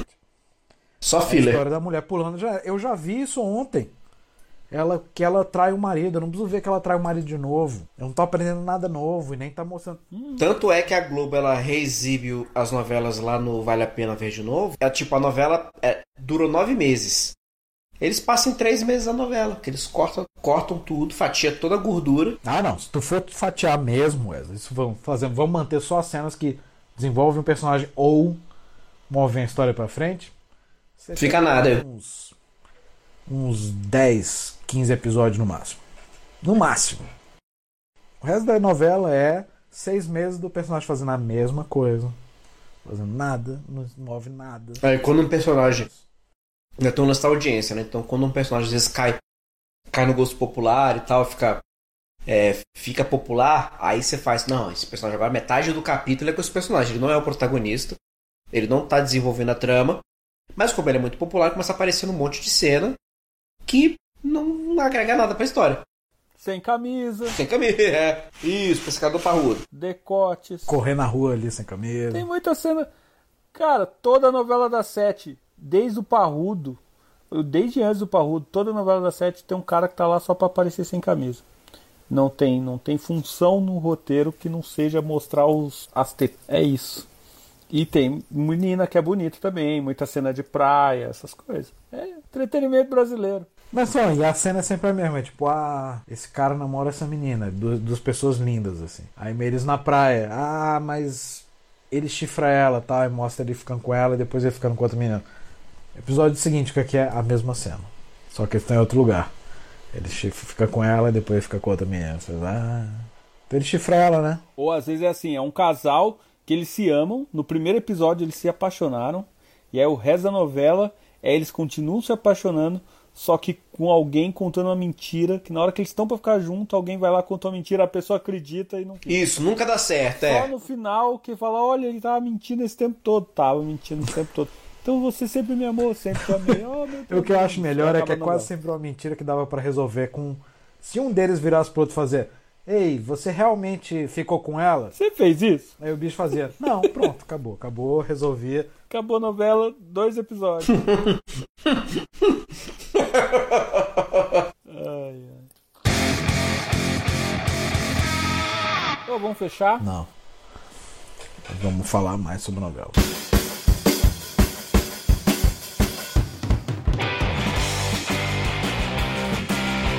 Obrigado por ouvir o Na Sarjeta, o podcast sobre fazer quadrinhos, um programa da rede Fox News. Apresentado por ele, Leonardo Maciel, autor dos quadrinhos Contos de Pellanori, nos bastidores da Bíblia, o Êxodo.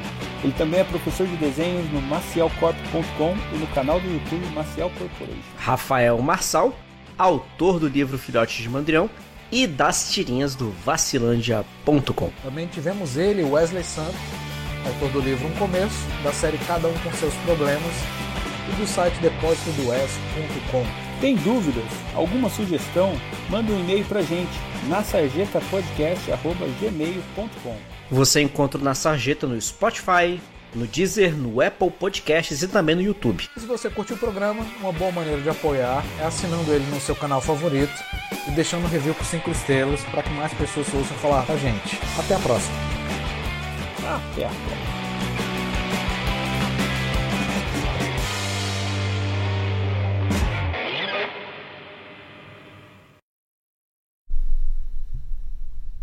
Esse, esse programa vai ficar massa, que a abertura, a abertura vai rolar, tipo, com meia hora de programa. Não, eu vou pôr lá no começo. Não, não, não, não. Vai começar agora. Vai ser esse tempo inteiro que a gente já tá conversando, vai estar tá musiquinha de fundo, né? Isso, vai começar com quarenta minutos a, o programa. Vai ser quarenta minutos a música tocando de fundo lá. Agora fazendo.